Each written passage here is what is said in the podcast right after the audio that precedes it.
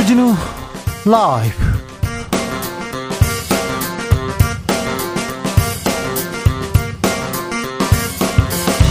(2022년 9월 26일) 월요일입니다. 안녕하십니까, 주진우입니다. 윤석열 대통령은 오늘 용산 대통령실 출근길에서 비서고 논란과 관련해서 사실과 다른 보도로 동맹을 훼손하는 것은 국민을 위험에 빠뜨리는 일이다 라는 말을 했습니다. 말도 많고 탈도 많았던 해외 순방, 무엇을 남겼을까요? 정치적 원의 시점에서 짚어보겠습니다. 윤석열 대통령 비서고 논란에 대해서 국민의힘은 더불어민주당과 MBC 정원유착 의혹 해명하라고 촉구하고 나섰습니다. 논란의 영상 보도되기도 전에 박홍근 민주당 원내대표가 영상 입수해서 발언했는데요. 사실관계도 밝혀라 이렇게 얘기합니다. 국민의힘의 입장은 무엇인지 김행 비상대책위원과 함께 이야기해보겠습니다. 이재명 더불어민주당 대표 이번 주 수요일에 취임 한 달을 맞이합니다. 민생 강조하면서 전국 주도권 선점하는 데 주력하고 있는데요. 계속되는 압수수색, 본격화되는 사법 리스크는 여전히 불안 요소로 꼽힙니다. 이재명 대표의 취임 한 달 여론과 민심으로 살펴보겠습니다.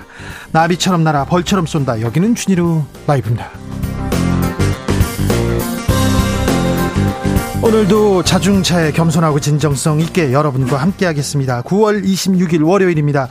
블랙핑크가 걸그룹 최초로 빌보드 앨범 차트 빌보드 200에서 1위를 차지했습니다. 아, 한국 가수가 이제 빌보드 차트 1위 하는 것은 뭐 큰 뉴스도 아닙니다. 아, 한국 가수가 빌보드 앨범 차트 1위를 기록한 적이 있습니다. 다 아시죠? BTS 1위 자주 했지요. 그리고요, 다른 그룹도 했어요. 슈퍼엠, 스트레이키즈가 1번 했는데 이번에 블랙핑크가 네 번째라고 합니다. 블랙핑크는 영국에서도 앨범 차트에서 1위 했는데요. 아시아 여성 가수로는 처음입니다. K-팝 위상 갈수록 높아지는데 여러분 좋아하는 K-팝 그룹은 누굽니까? 송골매요, 은방울자매 다 좋습니다. 이미자요, 서른도요 다 좋습니다. 세계에 내놓고 싶은 K-팝 그룹, 가수, 애정하는 가수 있으면 알려주십시오. 샵 9730, 짧은 문자 50원, 긴 문자는 100원이고요. 콩으로 보내시면 무료입니다. 그럼 주진우 라이브 시작합니다.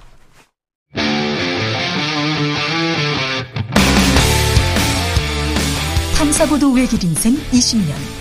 주 기자가 제일 싫어하는 것은?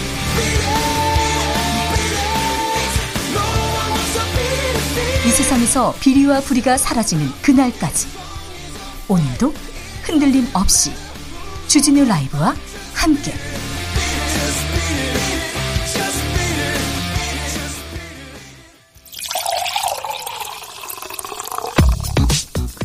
진짜 중요한 뉴스만 쭉 뽑아냈습니다. 주스 정상근 기자, 어서 오세요. 네, 안녕하십니까. 환율이 크게 올랐습니다. 네, 원달러 환율이 금융위기 이후 처음으로 1,430원대에 진입을 했습니다. 오늘 서울 외환시장에서 원달러 환율이 이 전 거래일보다 무려 22원이나 오른 1,431.3원으로 거래를 마쳤습니다. 오전부터 전 거래일보다 9.7원 오른 1,419원에 개장을 했고요. 네. 즉각 1,420원을 돌파한 후 오전 11시에는 1,430원을 넘어섰습니다. 1,450원 가시권에 들어왔다 이런 얘기도 있어요. 네, 이 금융위기 당시였던 지난 2009년 3월 17일 이후 약 13년 6개월여 만에 가장 높은 수준이고요. 장중 한때 1,433.72원까지 올라갔었습니다. 환율은 폭등하고 주가는 폭락했습니다. 코스피 지수는 전 거래일 대비 3% 이상 급락을 했습니다. 아시아 주요 증시 중에 최대 낙폭입니다. 이 코스닥도 5.07% 폭락했는데요. 일본 니케이가 2.66%, 호주 지수가 1.6% 하락한 것에 비해서 더 상대적으로 많이 떨어졌습니다. 하락장이 이어지면서 외인은 물론이고 개인들도 주식을 투매한 것으로 전해졌습니다. 지금까지는 개인들의 투자로 개인들이 사서 지금 그 폭락을 막아왔는데 개인도 팔기 시작했습니다.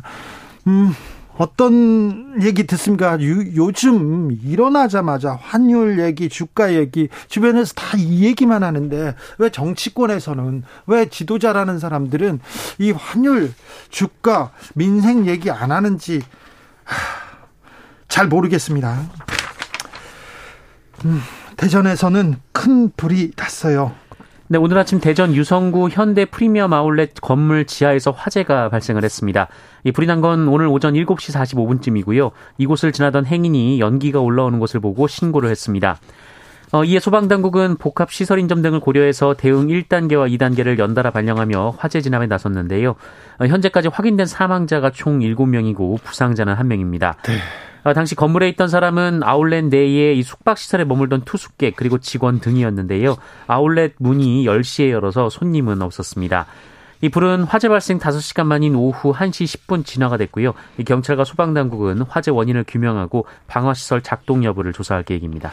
환율 오르고 주가는 떨어졌습니다. 대전에서는 큰 불이 나서 인명사고가 났고요. 하지만 정치권에서는 대통령 비서고 논란 계속 시끄러웠습니다. 윤석열 대통령 직접 입장을 밝혔습니다. 네, 윤석열 대통령은 오늘 오전 용산 대통령실 출근길에 기자들과 만난 자리에서 뉴욕 방문 기간 불거진 이른바 비속어 욕설 논란에 대한 입장을 밝혔습니다. 윤석열 대통령은 사실과 다른 보도로서 동맹을 훼손하는 것은 국민을 위험에 빠뜨리는 일이다라면서 이 부분에 대한 진상이 더 확실하게 밝혀져야 한다라고 말했습니다. 또한 전 세계 2개 초강대국을 제외하고는 자국민들의 생명과 안전을 자국의 능력만으로 온전하게 지킬 수 있는 국가는 없다라면서 그래서 자국민의 생명과 안전을 지키는 데는 동맹이 필수적이다라고 말했습니다. 사실과 다른 보도로 이 얘기를 하면서 사실은 뭐였다 이렇게 정확하게 말하지 않았습니다. 사실과 다른 보도로 MBC에 대해서 조금 꼬집는 그런 얘기 같아요. 네, 국민의힘도 MBC에 대한 공세를 강화하고 있습니다. 이 국민의힘 박정하 수석 대변인은 오늘 윤석열 대통령의 관련 논란을 MBC의 조작 왜곡으로 규정하고 이 민주당과의 정언 유착이라는 주장도 했습니다. 다른 의원들도 마찬가지였고 계속 또 MBC를 공격하기 시작했습니다. 네.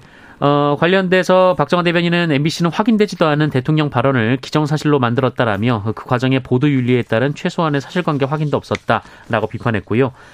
야당을 향한 것이다에도 유감이다라는 입장을 밝혔던 주호영 원내대표도 오늘은 MBC를 향해서 윤석열 대통령 발언에 자의적이고 자극적인 자막을 입혀 보도했다라고 주장했습니다. 또 권성동 전 원내대표는 SNS에 이 박홍근 원내대표가 대통령의 뉴욕 발언을 공개적으로 비난한 시점이 MBC의 관련 보도 시점보다 34분 빠르다라며 이를 대국민 보이스피싱이라고 규정하고 MBC가 미끼를 만들고 민주당이 낚시를 했다라고 주장했습니다. 김행 비대위원도 MBC의 특정 기자가 민주당의 밀정 노릇을 했다라고 주장했고요. 김종혁 비대위원도 특정 정당과 언론사가 보도 정보를 사전에 주고받으며 여론몰이를 시작했다면 정언 유착이다라고 주장했습니다. 대통령의 비속어 논란, MBC가 잘못한 걸로 지금 정부와 여당은 계속 이렇게 얘기가 나오고 있는데요. 김행 비대위원 모셔서 자세한 내용 들어보겠습니다. 왜 MBC가 잘못했는지도 물어보겠습니다. 민주당에서는 뭐라고 합니까? 네, 민주당 이재명 대표는 오늘 전 세계적인 경제위기, 대한민국 민생위기에 이어서 이제는 외교 참사까지 국민들의 삶을 옥죄고 있다라고 했고요. 야당이 힘을 내서 잘못은 신속하게 바로잡고 바른 방향으로 함께 손잡고 나아갈 수 있도록 최선을 다하겠다라고 말했습니다. 대통령이 해외 순방을 마쳤습니다. 외교적으로 어떤 성과가 있었다 이런 얘기는 좀 없었습니까? 네, 윤석열 대통령은 기자들과 만난 자리에서 지난 정부에서 한일 관계가 너무 많이 퇴조했다라며 어떠한 어려움이 있더라도 한일 관계 정상화는 강력하게 추진하겠다라고 밝혔습니다. 또한 한국산 전기차 차별 우려가 제기된 이 미국 인플레이션법 관련 협의에 대해서 미국 대통령과 장시간을 잡아 뭘 하기는 어려워서 회담을 무리하게 추진하지 말라고 했다라며 대신 장관 베이스와 NSC 베이스에서 더 디테일하게 논의해서 바이든 대통령과 최종 컨펌하는 방식으로 하자고 했다라고 밝혔습니다. 외교 성과에 대해서 잠시 후에 저희가 자세하게 조금 이야기 나눠보겠습니다. 검찰은 이재명 대표 관련 수사 속도를 더 내고 있습니다. 네, 수원지검 성남지청은 오늘 오전부터 성남FC 후원금 의혹 사건과 관련해서 네이버, 차병원 관련 사무실 10여 곳을 압수수색했습니다.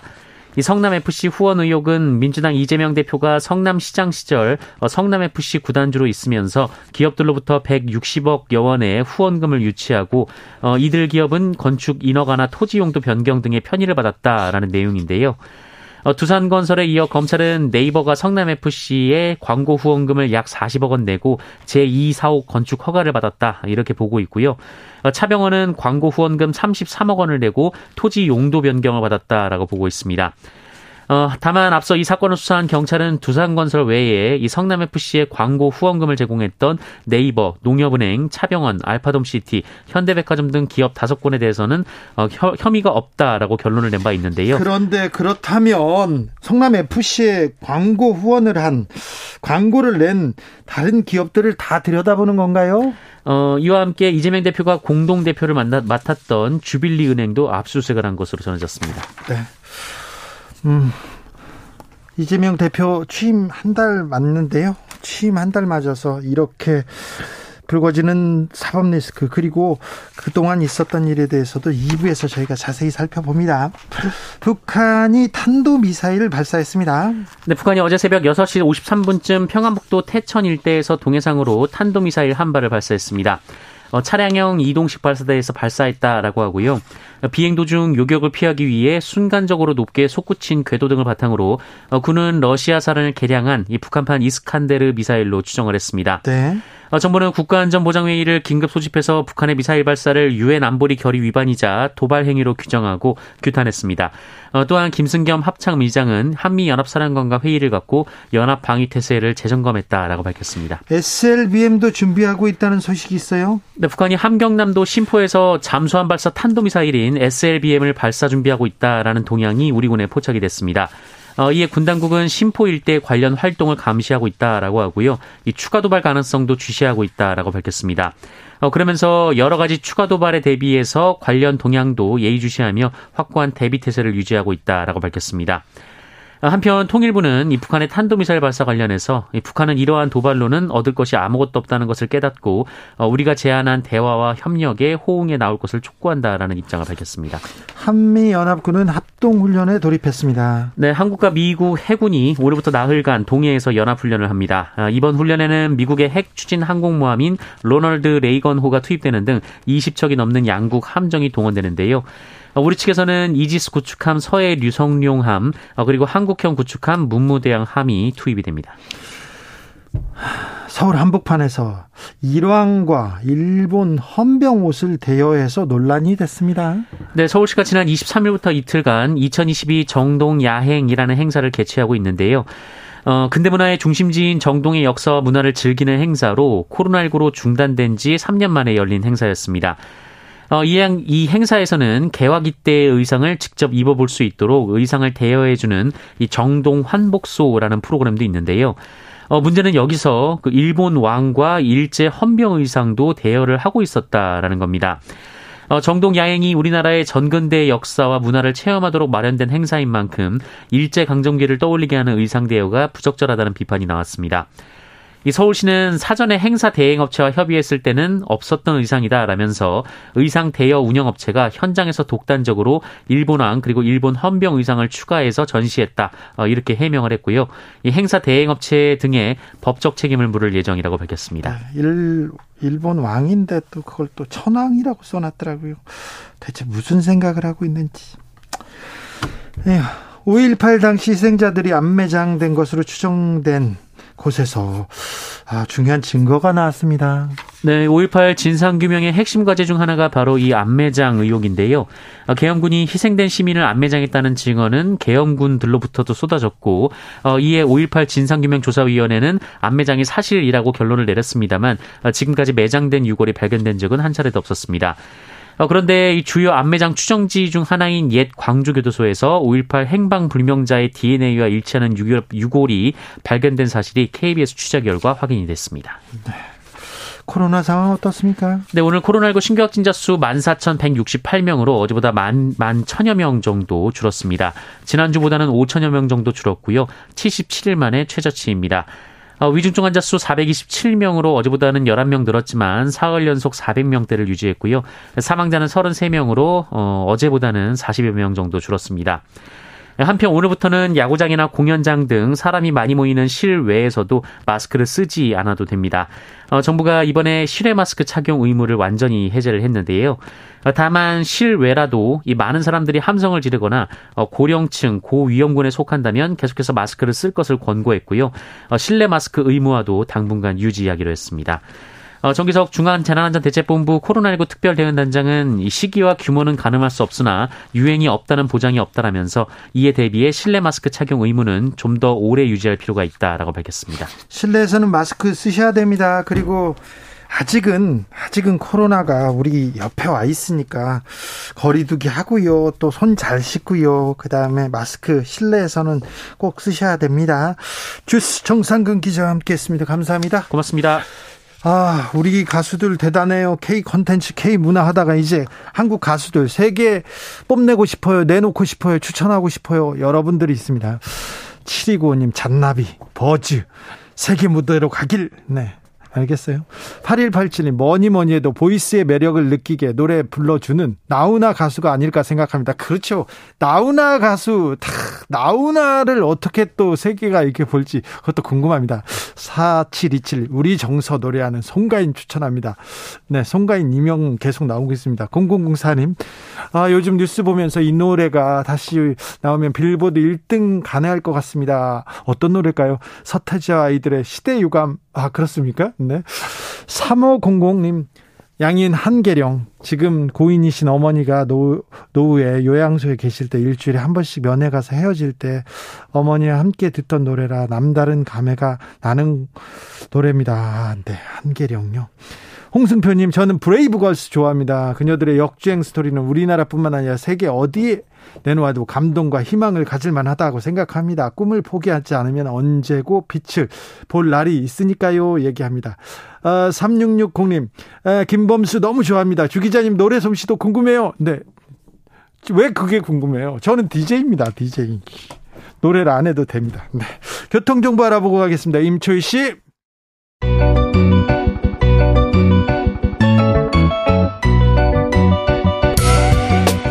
한층 날카롭다, 한결 정확하다, 한편 세심하다, 밖에서 보는 내밀한 분석, 정치적 원의 시점. 오늘의 정치권 상황 원회에서 더 정확하게 분석해드립니다. 이현주 전 국민의힘 의원 어서 오세요. 네, 반갑습니다. 부드러운 카리스마 이현주입니다. 최민희 전 더불어민주당 의원 어서 오세요. 안녕하세요. 불굴의 희망 최민희입니다. 네, 주말 잘 보내셨어요? 네. 저는 포항 다녀왔어요. 아, 그래요? 네. 이제 뭐 요즘에는 또 봉사하시는 분들도 좀 많이 줄어가지고 일손도 좀 필요하고. 아, 그러셨군요. 네, 봉사 다녀오셨군요. 네네. 근데 생각보다요 굉장히 피해가 심각해요. 그래서 네. 지금 방송에는 안 나오잖아요. 네네. 이제 이미 이제 좀 지나갔다고 생각하고 그 사람들은 다 끝났다고 생각하는데 그렇죠. 가서 보니까 아직도 이렇게 막 지하에 물 차 있는 곳들도 있고 굉장히 힘드시더라고요. 아, 그렇군요. 네. 빨리 또 일상으로 복귀하실 많이 수 있도록 좀 도와주시면 좋겠습니다. 복귀할 수 있도록 조금 도움이 필요합니까? 도움 많이 필요하죠. 많이 필요하다고 합니다. 네. 이불도 많이 필요하시고. 알겠습니다. 고생 많으셨습니다. 그런데요, 대통령이 순방 때 한 얘기가 뭐예요? 그래서 뭐라고 한 겁니까? 아니, 지금 갑자기 대통령실의 발언을 막 뒤집어요. 대통령실에서도 뒤집고 국민의힘에서도 뒤집고 아예 뭐 XX 발언은 아예 없었다고 얘기하기도 하고요. 아니, 대통령실에서 처음에 지칭했잖아요. 거기가 아니고요. 여기 한국 국회예요. 얘기했잖아요. 네. 말을 너무 돌리시는 것 같아요. 주진우. 지금요? 아니, 그러니까 뭐냐고 물어보는 거예요. 왜 저한테 다 떠넘기세요? 분명하게 물어보세요. 물어보고 싶었어요. 자, 최민희 의원 뭐였습니까? 예, 우선 그 대통령실에서 공식 입장이 두 개가 나왔습니다. 근데 이게 이제 어느 게 맞는지부터 대통령실은 해명해야 돼요. 아니, 처음에 나오자마자 그 비서고 논란 발언이 나오자마자 사적 발언이다. 예, 근데 그거는 스스로 이미 뒤집었습니다. 왜냐하면 그 수해 났을 때 대통령이 24시간이 다 공적 업무를 하는 시간이라고 했기 때문에 대통령에게는 사적 시간은 없습니다. 아, 그렇죠. 순방 가서 또 외국 정상을 만나고 나오는 길이니까 이게 뭐 사적도 자, 아니죠. 근데 두 번째 김은혜 수석이 뭐라고 얘기했냐면 대한민국 국회 민주당을 향한 것이다. 네. 그래서 바이든이 아니라 난리면이다. 이렇게 해명을 했습니다. 네. 그런데 오늘 제가 오면서 보니까 이재명 부대변인인가요? 네. 예, 그분은 대통령실 부대변인 이재명이 있습니다. 야당도 아니다. 그런데 이 XX들에 대해서는 뭐 코멘트하지 않겠다는 취지로 얘기하더라고요. 그랬을 땐 대체로 사실이죠. 아니 근데 누구 말이 맞나요? 아니 대통령실에서 공식적으로 야당이라고 했다, 야당도 아니다고 했다고 네. 이게 대통령실의 발언이 이렇게 뒤집혀도 됩니까? 아, 그 이런 거 처음 보니까 저희는 뭐 아닌데 어쨌든 우선 대통령실이 답해야 할 건 김은혜 수석 말이 맞는 건지 이재명 부대변인 말이 맞는 건지부터 네. 확인을 해줘야 되는데 이게 사실은 깨끗하게 사과하고 바이든도 마이크 꺼진 줄 알고 욕설했는데 그렇죠? 깨끗하게 사과했어요. 네. 그러면 빨리 끝나고 우리가 환율 1,430원 얘기를 해야 되는데 이게 지금 무슨 일입니까? 사실 그 이제 나오시면서 근데 원래 사실 그 미국의 바이든 대통령 입장에서는 우리 대통령 만나는 것 자체가 굉장히 부담스러운 상황이었지 않았습니까? 네. 그죠? 그래서 아마 피해 다니시지 않았을까. 그래서 이 정상회담 자체가 잘 안 잡히고 있었고. 네. 그래서 어떻게 해가지고 그 회의에 이제 가서 48초간 환담을 나누는 걸로 대체를 한 거잖아요. 네. 사실 가서 제대로 얘기를 많이 못했을 거고. 그 다음에 이제 나왔는데 보도자료에서 보면 우리는 그 인플레 감축법에 대해서 분명히 대통령은 말씀하셨다고 우리 보도자료는 나왔는데 미국 쪽 보도자료에는 그 말이 안 들어가 있어요. 예. 그만큼 굉장히 부담스러워했고 또 어떤 면에서 보면 우리 입장에서 보면 거기까지 가서 그 얘기를 그렇게 힘들게 꺼냈는데 물론 제대로 정상회담 한 건 아니지만 전혀 이게 보도자료에서도 빼버리고 미국 측에서요. 이런 것들을 봤을 때 상당히 우리 국민들 입장에 굉장히 서운한 상황이죠. 아무리 동맹이라고는 해도. 근데 이제 어쨌든 현실이니까요. 근데 제가 볼 때는 그런 상황에서 이제 윤 대통령께서 이제 사실은 겨우 가서 48초 말씀하시고 또 1억 불 기금 기부까지 약속하시고 이렇게 했는데 어떻게 보면 나오시면서 상당히 서운한 감정이 있지 않았을까? 그래서 저는 이제 그래서 했다는 겁니까? 안 했다는 겁니까? 이제 제가 봤을 때는 자연스럽게 보자면 그런 상황에서 이제 마이크 꺼진 줄 알고 핫 마이크잖아요. 그죠? 마이크 꺼진 줄 알고 나오시면서 아마 이제 혼자 말씀을 조금 이제 네. 실수를 하신 거죠. 네.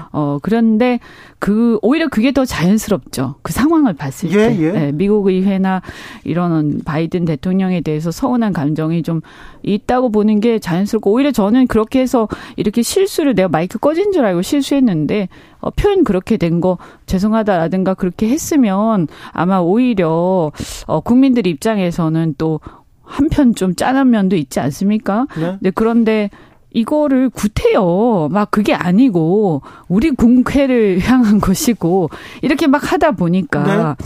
이게 진실 게임처럼 돼버려가지고 더 논란이 커지고 있어요. 지금 네. 그래서 전 국민이 그 얘기를 듣고 이 사실관계가 뭔가 얘기하는데 윤 대통령 오늘 출근길에서 사실과 다른 보도로 동맹을 훼손하는 것은 국민을 위험에 빠뜨리는 일 얘기했습니다. 사실과 다른 보도로 이 얘기가 나오자마자 다시 지금 불똥은 다른 데로 튀고 있습니다. 그런데 이게 중요한 거는 제가 우선 요 다음 단어가 더 중요해요. 사실과 다른 보도로 동맹을 훼손했다. 그래서 이 진상부터 밝혀져야 된다는 취지로 얘기했습니다. 예. 이건 무슨 얘기입니까? 대통령이 도어스태핑에서 그런 얘기를 하면 진상 밝히려면 어떻게 해야 됩니까? 조사, 수사, 압색 해야 되겠죠. 그래서 지금 MBC를 그 이후에 국민의힘 쪽에서는 MBC를 지목해서 네. MBC가 조작했다는 말까지 서슴지 않고 나오고 있는 상황입니다. 네. 그러니까 이현주 전 의원님 말씀대로 실수를 인정하고 바이든처럼 깨끗이 사과하고 그러면 국민들이 아, 애쓰다가 마음 상해서 저랬구나 하고 넘어갈 수 있는 일을 지금 언론 탄압, 야당 탄압 이런 식으로 해결하겠다는 게 아니냐. 이런 상황이 됐습니다. 호미로 막을 일을 가래로도 못 막게 키우고 있습니다. 이현주 의원님. 그래서 어쨌든 제가 볼 때는 불필요한 논란들을 계속 야기하면서 전 국민이 이 발언을 한 번씩 더 듣게 만드는. 그래서 이제 사실 근데 만약에 이게 정말 한국 국회에 대한 거였고 이게 오보였다면 바이든 대통령 어쩌고 저쩌고 하는 게 그리고 미국 국회에 대한 모욕이 오보였다면 그럼 사실은 외신도 수정을 요청을 해야 돼요. 외신에도. 네. 외신들은 수정을 안 하고 있어요. 예, 그래서 이제 외신에 대해서는 별 얘기 안 하면서 또 우리 방송국에 대해서만 또 찍어서 얘기하는 것은 그것은 적절한 태도는 아닌 것 같고요. 공정하게 모든 방송들에 대해서 자초지종을 얘기를 하고 그럼 수정 요청을 해야 되지 않겠습니까? 그래서 이런 부분들에 대해서는 이렇게 너무 이렇게 많이 나갔을 때 전 좀 우려가 되죠. 이게 이제 다른 또 오해를 낳을 수가 있거든요. 그래서 좀 이 좀 신중할 필요가 있다 이렇게 생각합니다. 또 국민의힘은 신중하고자 하는 생각이 없는 것 같습니다. 지금 거의 모든 사람들이 얘기하면서 대통령의 비서고 논란 이거 MBC가 잘못했네 이렇게 얘기하고 있어요. 그러니까 아마 이제 뭐 15에서 20% 정도의 그 강성 지지층에서는 이걸 동조를 할지 모르겠어요. 근데 지금의 이러한 어떤 그리고 예를 들어서 설사 말이죠. 우리 국회를 향한 거라고 하더라도 우리 국회에 대해서 국민의 대표인데 네. 그렇게 비속어를 쓴 게 사실 유감스러운 거 아닙니까? 그렇죠. 그 자체도. 네. 그리고 그것을 보도를 한 것이 물론 서운하죠. 좀 자제해 줬으면 하지만 그렇다고 해서 언론이 보도를 뭐 허위 사실을 보도하지 않은 이상 보도한 것 자체를 가지고 뭐라고 할 수는 없는 거거든요. 아무리 서운하더라도 그건 우리 감정일 뿐인 거고요. 언론은 또 언론의 자유가 있는 거니까요. 그래서 그런 부분들에 대한 어떤 끊고 맺기 이런 것들이 좀 더 있어야 되지 않나 하는 생각이 듭니다. 저는 주말 내에 들어보고 취재하고 뭐 이렇게 시간을 보냈는데요. 취재한 것 중에 하나를 말씀드리면 이제 이 영상이 우리 그 기자단에 공유된 게 8시 이전이라고 합니다. 네. 그리고 당연히 그 시간에 대통령실도 이 영상을 알았다는 거죠. 그렇죠. 예. 그래서 대통령실에서 문자도 보내버렸습니다. 그래서 대통령실에서 보도 관련한 협조 요청이 있었다고 네. 기자단 내부에서 네. 그런 일이 있었다고 공유한 시간이 8시 59분 정도라고 합니다. 네. 예, 그러니까 이때 이미 기자들 다 알고 있었고 예. 사회관계망 서비스에 언제 나갔는지 모르지만 동영상이 막 돌고 있었습니다. 네네. 보도되기 전에 말입니다. 되기 전에 이미 MBC가 보도한 건 10시 7분이고요. 네. 박홍근 의원이 발언한 거는 9시 33분입니다. 그런데 그 이전에 이미 사회관계망 서비스 이게 돌고 있었어요. 예. 예, 그리고 기자단이 8시 59분에 협조 요청 내용을 공유한 다음에 요청을 거부하는 결정을 했다고 합니다. 그게 9시 6분이에요. 저도 그 얘기는 들었어요. 예, 그러면 요 시간에 저는 이건 국민의힘 쪽도 다 알게 되고 네. 기자단 뭐 각자 아는 의원들도 많고 그래서 그리고 그 9시 6분에는 기자들뿐만 아니라 정치권의 인사들도 거의 다 알고 있었을 것이다. 그래서 박홍근 원내대표가 관련 발언을 하게 된 건 지극히 당연하다. 그런데 지금 MBC를 문제 삼는 건 MBC가 10시 7분에 이걸 첫 보도를 했거든요. 이것도 유튜브에 보도하죠. 네. 처음에 보도를 했기 때문에 MBC가 최초로 알고 이것을 민주당의 박홍근 대표에게 줬다는 식의 의심을 하면서 정원유착 얘기를 하는 겁니다. 이게 말이 됩니까? 그런데 그 영상은 MBC가 단독으로 이렇게 한 게 아니고 취재하고 찍은 게 아니고요. 풀단 영상이죠. 그렇죠. 네. 그리고 풀단이라면 그러니까 전 매체가 다 공유하고 듣고 있다고 보면 됩니다. 그런데 권성동 국민의힘 의원 민주 MBC 조작 선동 팀플레이했다. 대국민 보이스피싱이다. 신속한 보도가 아니라 신속한 조작이었다. 이렇게 얘기하면서 계속해서 MBC로 이렇게 가는데 요거 MBC가 이걸 조작해 전 국민이 들었는데요. 이거 또 다른 논란을 키울 가능성이 큽니다. 그러니까 이제 사실은요. 지금 우리 국민들의 수준이 어떠냐. 특히 뭐 한 20대에서 50대, 60대 초반까지 이 사회생활 하시는 분들. 그 사이에 굉장히 글로벌화돼서 사실 외신 다 직접 보세요. 네, 그리고 다 직접 찾아가지고 듣고 다 하시거든요. 기자들보다 더 빨리 듣는 사람들 많아요. 그래서 저는 옛날처럼 생각하면 큰일 난다. 그래서 국민들이 우리보다 더 많이 알고 계시기 때문에 물론 이제 발음에 대해서 왈가왈부 굳이 하려고 그러면 할 수는 있겠습니다만 그러나 이제 보도한 것 자체를 가지고 문제를 삼는다든가 이게 서운할 수는 있어요. 그건 내가 서운하고 왜 좀 더 대통령을 좀 보호해 주지 않느냐 이렇게 부탁을 했는데 이렇게 할 수는 있지만 언론이 자기 나름의 결정들을 서로가 다 하는 것에 대해서 그 이상의 어떤 위압적인 의사표시는 우린 할 수 없죠. 정치인이니까요. 그리고 그 부분에 대해서 우리나라가 자유민주 국가이기 때문에 저는 좀 선을 좀 넘지 말아야 된다 이런 생각이 들고요. 그리고 이 예를 들어서 다른 언론들도 다 보도하지 않았습니까? 다 했습니다. 거의 대부분. 근데 여기에 어떤 문제가 있는 거냐면 노무현 대통령께서 엄마가 맨날 그러셨다고 모난돌이 직맞는다 그러지 마라. 그러니까 지금 그 동영상이 돌고 있었어요. 유튜브에서 SNS에서 막 돌고 있었거든요. 그런데 중요한 건 누가 고양이 목에 방울을 다냐 그런 상황이 잠깐 있었던 겁니다. 그런데 MBC가 보도를 한 거죠. 예, 공유는 다 하고 있었고 그리고 MBC가 보도한 이후에 다른 언론들도 똑같은 내용의 보도를 했습니다. 그런데 지금 MBC만 찍어서 지금 문제를 삼겠다는 거고요. 여기엔 또 어떤 문제가 있냐면 만약에 대통령실 해명이 사실이라 바이든이 아니고 날리면이었다면 15시간 동안 대한민국 언론은 오보를 지속했다는 것이 됩니다. 대한민국이 한 언론사가 오보를 냈는데 그게 15시간 지속되는 나라가 아닌 것 같습니다. 아니 전 국민이 같이 들었는데 그럼 전 국민이 얘기를 했겠죠. 이거 누군가는 바이든이 아니고 날리면이라고 바이든 날리면 바이든 이게 좀 아니 그러니까 15시간 요 얘기 조금 더 하면요. 15시간 동안 왜 빨리 그럼 시정하지 않았어요? 그게 또 문제예요. 예, 무슨 얘기냐면 그럼 문제가 있는 거죠. 저는 15시간 동안 대통령실 주변 누구도 그리고 국민의힘 누구도 이게 뭐 예를 들면 XX가 없었다. 그리고 바이든이 아니라 날리면이라든지 뭐 발리면 또 뭐 말리면 등등이라고 얘기한 사람들이 없었습니다. 15시간 동안 뭐 하신 겁니까? 그리고 지금에 와서 들어보니 날리면이다. 이게 말이 됩니까? 그래서 저는 이 15시간 동안 무슨 일이 벌어졌기에 김은혜 수석이 15시간 후에 나타나서 민주당을 향한 욕설이었다는 걸 공개적으로 얘기하고 그리고 바이든이 아니라 날리면이라고 했을까? 누가 그 아이디어를 냈을까가 무지하게 궁금합니다. 아니 어쨌든 블룸버그라든가 그다음 워싱턴 포스트 그다음에 또 CBS 뭐 여러 방송 미국 외신에서 다 보도가 됐고요. 네. 거기서 US Congress를 인설트했다, 모욕했다 이렇게 다 나와 있어요. 그리고 그거 수정 안 하고 아직도 있어요. 네.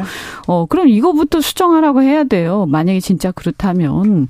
근데 왜 우리 그 외신에 대해서 아무 말 못하는 거예요. 그런 것들도 이해가 안 가고 그다음에 그 외신도 어쨌든 우리 한인들하고 다 이렇게 확인하고 이렇게 한 것 같은데 근데 저는 사실 아까도 말씀드린 것처럼 어쨌든 비속어를 쓴 것 자체는 좀 죄송한 일이죠. 그런데 맥락을 보면 물론 미국 의회나 바이든에 대해서 그렇게 한 게 잘했다는 건 아니지만요.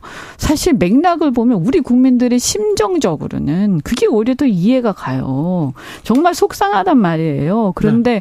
그 대통령이 마이크 켜진 상태에서 말씀하신 것도 아니고 핫마이크라고 마이크 꺼진 상태에 말씀하신 거라 그냥 그렇게 내가 실수를 했는데 이렇게 좀 그 부분에 대해서 그냥 좀 사과가 넘어가서 오히려 국민들이 그냥 넘어갈 일이 너무 지금 키우고 있고 이게 일파만파가 되면서 지금 이 건을 가지고 지금 며칠째 계속 이러고 있어서 모든 국민이 그걸 다 듣고 있습니다. 그럼 어쨌든 비속어 쓴 거는 전부 다 들었단 말이에요. 그럼 이게 과연 바람직한 거냐. 네.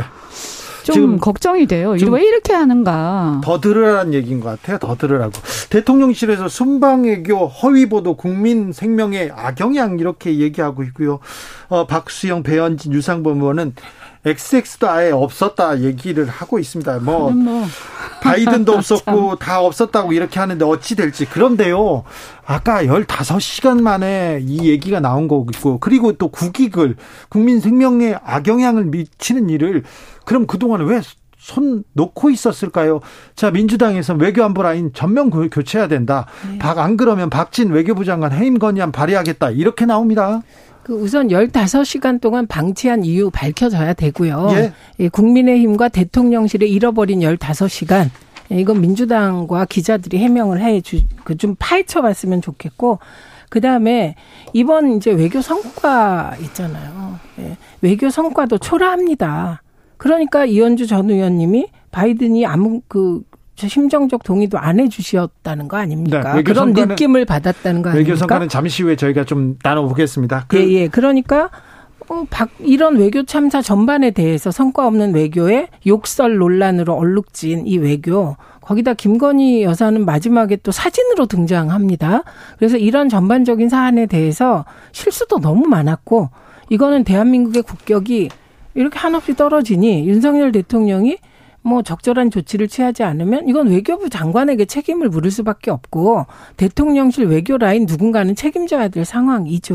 지금 이제 처음에 이제 가실 때부터 이렇게 해서 쭉 보면 어쨌든 윤 대통령께서는 이제 정치 경험이 좀 없으시다 보니까 지금 어떤 이런 국제 무대에서의 어떤 동맹국이지만 정말 자국 중심의 이러한 냉혹한 이런 현실들에 대해서 직접 부딪히는 건 처음이실 거 아니에요. 네. 그러니까 상당한 어떤 심적인 그런 게 있었을 텐데 저는 오히려 그게 더 이해할 수 있다, 이런 거죠. 그리고 사실 우리 국민들도 크게 기대 안 하셨어요. 왜냐하면, 민주당에서는 비판하지만, 사실 이번 순방 자체가 네. 사실, 성과 내기 어려운 시점이었어요. 11월 달에 중간 선거가 있고, 네. 또 미국이라는 사회가요, 굉장히 그 의회가 강합니다. 왜냐하면 대통령 중심제에서 견제와 균형의 원리가 확실하게 상권 분립이 되고 있기 때문에 의회가 한번 이렇게 통과시킨 법안 바꾼다, 대통령이 바꾼다 굉장히 어렵거든요. 네. 그래서 하원, 상원을 다 거친 법안이라 이것을 우리가 바이든 대통령 만난다고 어떻게 바꾼다는 건 거의 어려운 상황이에요. 그래서 사실 이번에는 그냥 가서 이런 토론을 하는 정도에서 만족을 하고 우리 국민들도 그것을 바꾸거나 어떤 변화가 있을 거라고 기대 안 하셨을 거예요. 그렇죠. 예, 그래서 저는 너무 이렇게 그냥 제가 생각할 때는 저 국민들한테 오히려 진솔한 모습 그리고 우리가 지금 어떻게 보면 약소국 같은 그런 느낌이 들죠. 그리고 사실 또 그게 현실이고요. 그래서 이러한 현실 속에서 우리 국민들이 받고 있는 여러 가지 압박 그리고 경제도 지금 굉장히 어려운데 이것도 국제 질서 속에서 벌어지는 일 아닙니까? 그러면 오히려 이런 것들을 공유하면서 국민들하고 함께하는 그래서 우리가 이 미래에 이렇게 해서 이거 어렵지만 극복해 가자라고 말씀하시는 게 훨씬 더 좋지 않았을까. 네. 민주당이 빨리 미국에 가서 바이든을 만나서 IRA 법에 대해서 어떻게 해와라라고 한 일이 없습니다. 그리고 엘리자베스 여왕 조문 관련해서도 대통령실이 이미 엘리사벳이라는 실수까지 하고 제발 좀 외국에는 덜 나갔으면 좋겠다. 이게 국민 심정이었죠. 좀 조마조마한 그런 심정이었고요. 네. 그런데 이걸 조문 외교라고 언론을 통해서 막 사실은 홍보를 했고 그리고 더 나아가서 한일 정상회담, 한미 정상회담 다 그냥 크게 할 것처럼 대대적으로 홍보를 한 거 아닙니까? 그런데 그것도 좀 48초 면담했고요. 그리고 한일 정상회담은 일본에서 이번에 안 만나려다가 만나줬으니 한국은 우리에게 비쳤다. 이런 얘기가 나올 만큼 구걸 외교를 한 거 아닙니까? 굴욕적인. 네, 정말 굴욕적이라고 생각을 합니다. 그래서 저는 그 이번에 왜 외교안보 라인 교체를 얘기하냐면 물론 뭐 욕설 논란에 대한 뭐 해결 과정도 문제지만 저는 애초 나가겠다? 이번 순방에서 ABC를 하겠다? 제대로 한 게 하나도 없고 논란, 욕설 논란만 남지 않았습니까? 그러니까 당연히 외교안보 라인 전면 교체 얘기가 나올 수밖에 없다. 이렇게 봅니다. 조금 문제가 있는 것 같아요. 이현주 의원님. 어디에 문제가 있는 것 같습니까? 외교안보 라인.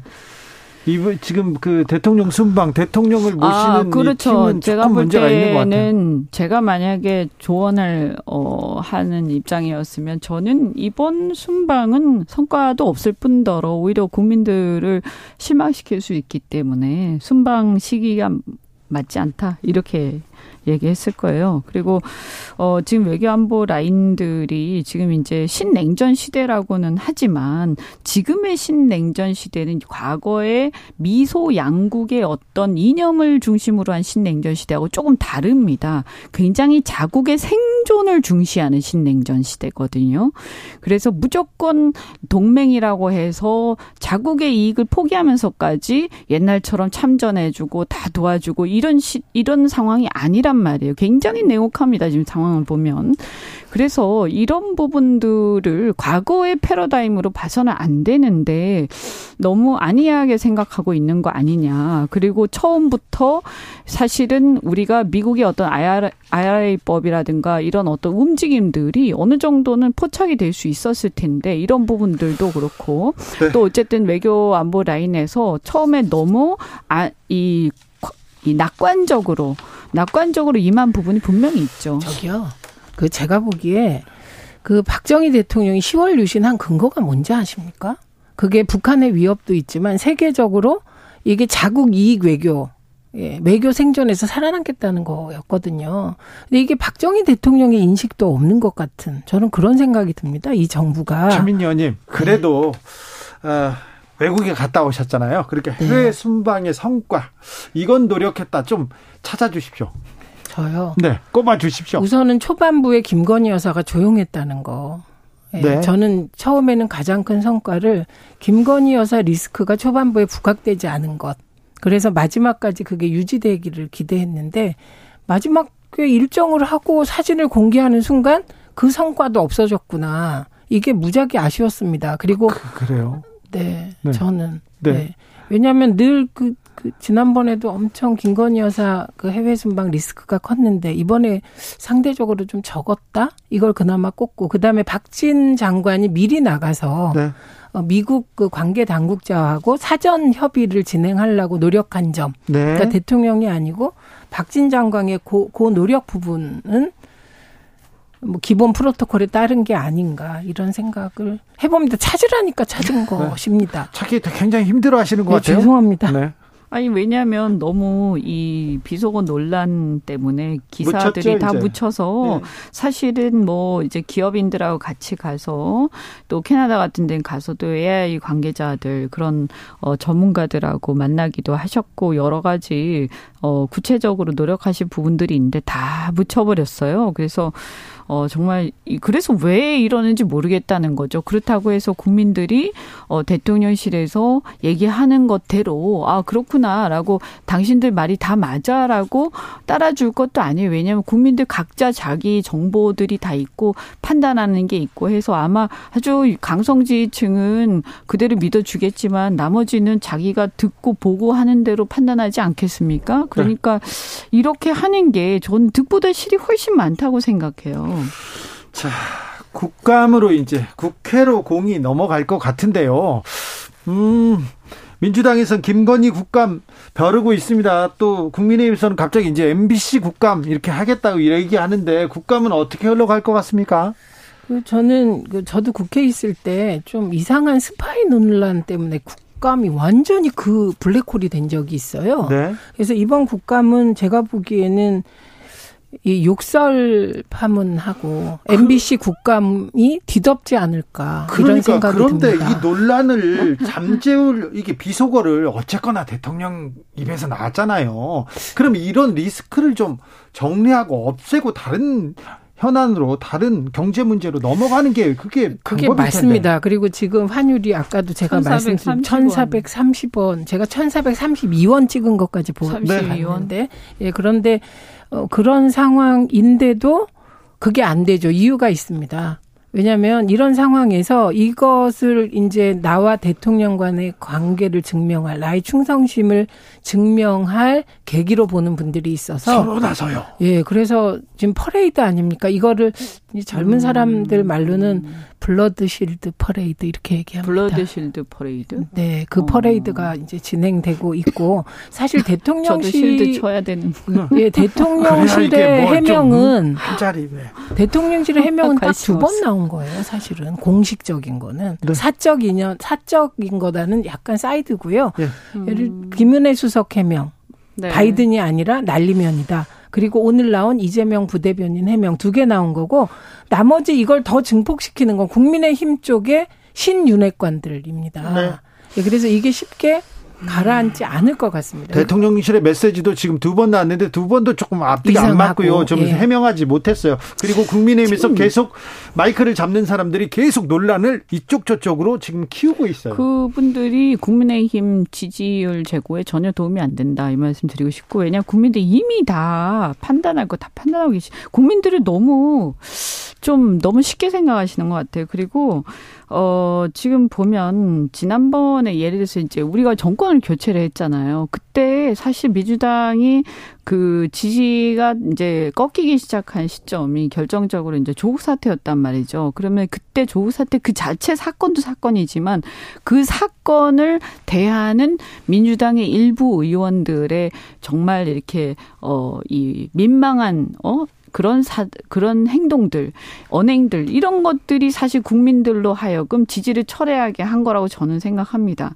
그러면 지금 우리가 그렇게 해서 정권을 바꿨으면 사실 귀가 이거를 타산지석으로 삼고 정말 그렇게 하지 말아야 되는데 지금 뭐 하는 걸 보면 국민들이 아마도 정권이 바뀌었는데 왜 똑같이 하고 있냐 아니면 더 하고 있냐 이렇게 얘기를 하실지도 모르겠어요. 그래서 정말 지금 위험 수위를 넘고 있다. 제가 어제 그 포항에 다녀왔던 말씀인데 포항 제철이 물에 잠겨가지고 이게 가동이 안 돼요. 네. 그런데 이런 문제들 사실 산자부나 정말 전 대통령이 이런 걸 좀 챙기면서 우리나라의 이런 기관 산업들이 어떻게 되는지 그다음에 또 우리가 정말 넷플릭스로 영화 많이 보고 오징어 게임 같은 것도 보고 하지만 이런 넷플릭스하고 요즘에 이 망 중립성이라든지 이런 거 관련해서 정말 뜨겁지 않습니까? 네. 이게 다 우리의 미래에 대한 우리 맞습니다. 먹고 사는 거에 걸린 얘기죠. 제가 약간 본리로 와서 말씀을 좀 드리면 지금 대통령실과 정부 여당은 해명할수록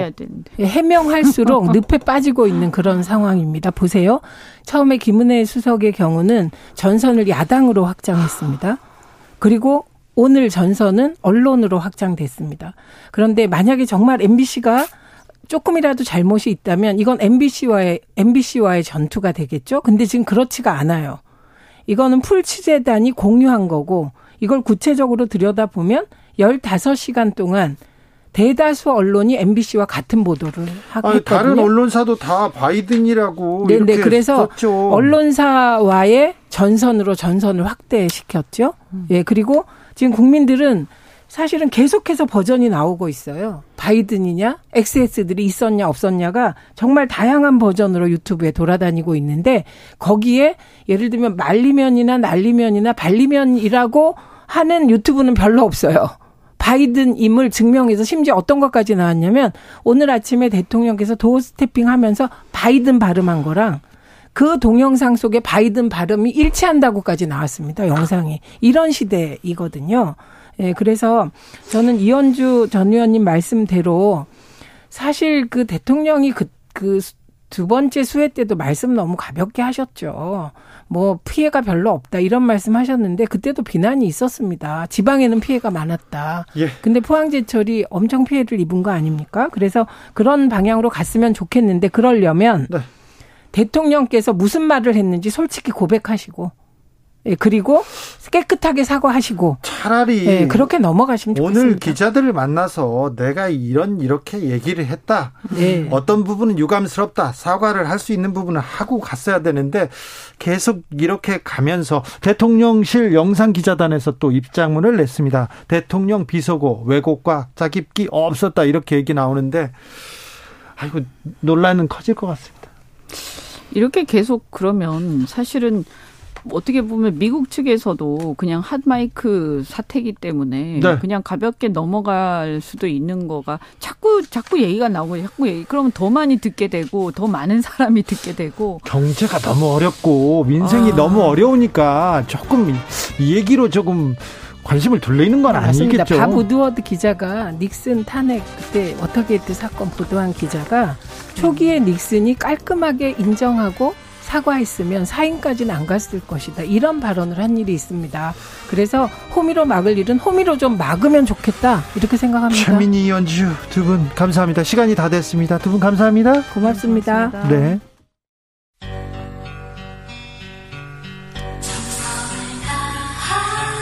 정성을 다하는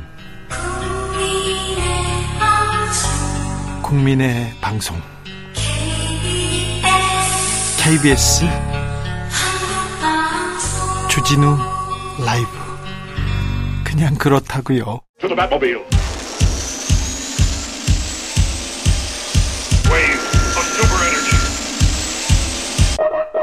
주 기자의 1분. 일자리를 위해서라면 영혼이라도 팔겠다고 청년들은 절규합니다. 피눈물 나는 노력과 경쟁 벌이고 있습니다. 청년들에게 공정한 기회를 보장하는 것은 공동체의 최소한 숙제이자 의무입니다. 채용 비리는 그래서 단호하게 처벌해야 합니다. 그래야 재발하지 않습니다. 그런데 우리 사회는 공정과 정의와는 반대로 가기도 합니다. 2016년 기억시는 하나은행 신입 행원 채용에 지원해서 서류 심사, 인적성 검사, 합숙 면접, 임원 면접 거쳐서 최종 합격자 명단에 이름을 올렸습니다. 그런데 함영주 은행장으로부터 특정 대학 출신 합격시키라는 지시가 떨어집니다. 이 과정에서 기억시의 임원 면접 점수는 4.3점에서 3.5점으로 바뀝니다. 최종 불합격. 최근 중앙지법에서 판결이 나왔습니다. 김경수 부장판사는 하나은행은 기억시에게 5천만 원을 배상하라고 판결했습니다. 올 상반기 하나금융그룹의 이자 이익만 4조가 넘습니다. 4조 원이. 수수료 이익은 1조 원에 가깝습니다. 판사님, 이런 대형은행에게 5천만 원은 어떤 의미일까요? 신한은행은 은행 임원과 금융당국 자제들 점수를 고쳐서 합격시켰습니다. 그런데 법원은 명문대생은 부정 없이도 합격할 수 있었다고 했습니다.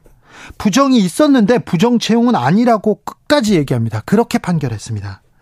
단군 이래 최대 채용 비리라는 강원랜드 사태 때 해당 지역구 의원이 아니면 소관 상임위원회 의원이 아니면 부정 청탁해도 상관없다면서 무죄를 줬습니다.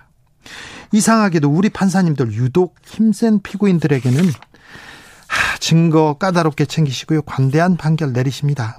이상하게도 채용 비리 주역들은 승진을 하거나 승승장구합니다.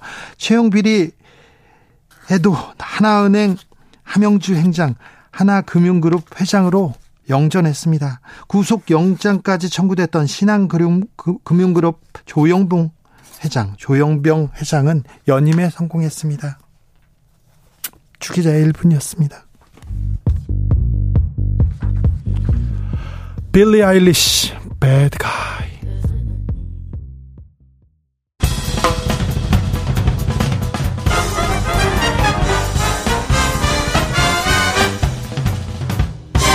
훅 인터뷰. 모두를 위한 모두를 향한 모두의 궁금증 훅 인터뷰.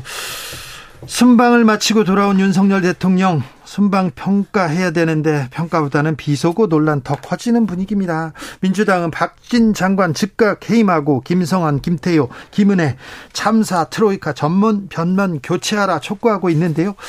국민의힘에서는 이 영상 가장 먼저 보던 MBC 그리고 민주당 유착했다고 공세 펼치고 나섭니다. 어떤 일인지 물어보겠습니다. 국민의힘 김행 비대위원, 안녕하세요. 안녕하세요. 네. 오랜만이죠. 네, 잘 계셨어요? 네. 네. 잘 오셨습니다. 네. 아, 순방 관련해서 여러 성과가 있었다. 네. 많이 훼손되고 묻혀서 안타깝다. 이렇게 조호영 원내대표도 얘기했는데 일단 3개국 순방의 성과 의미 좀 짚어보고 가시죠. 네. 일단 뭐 영국은 조문. 네.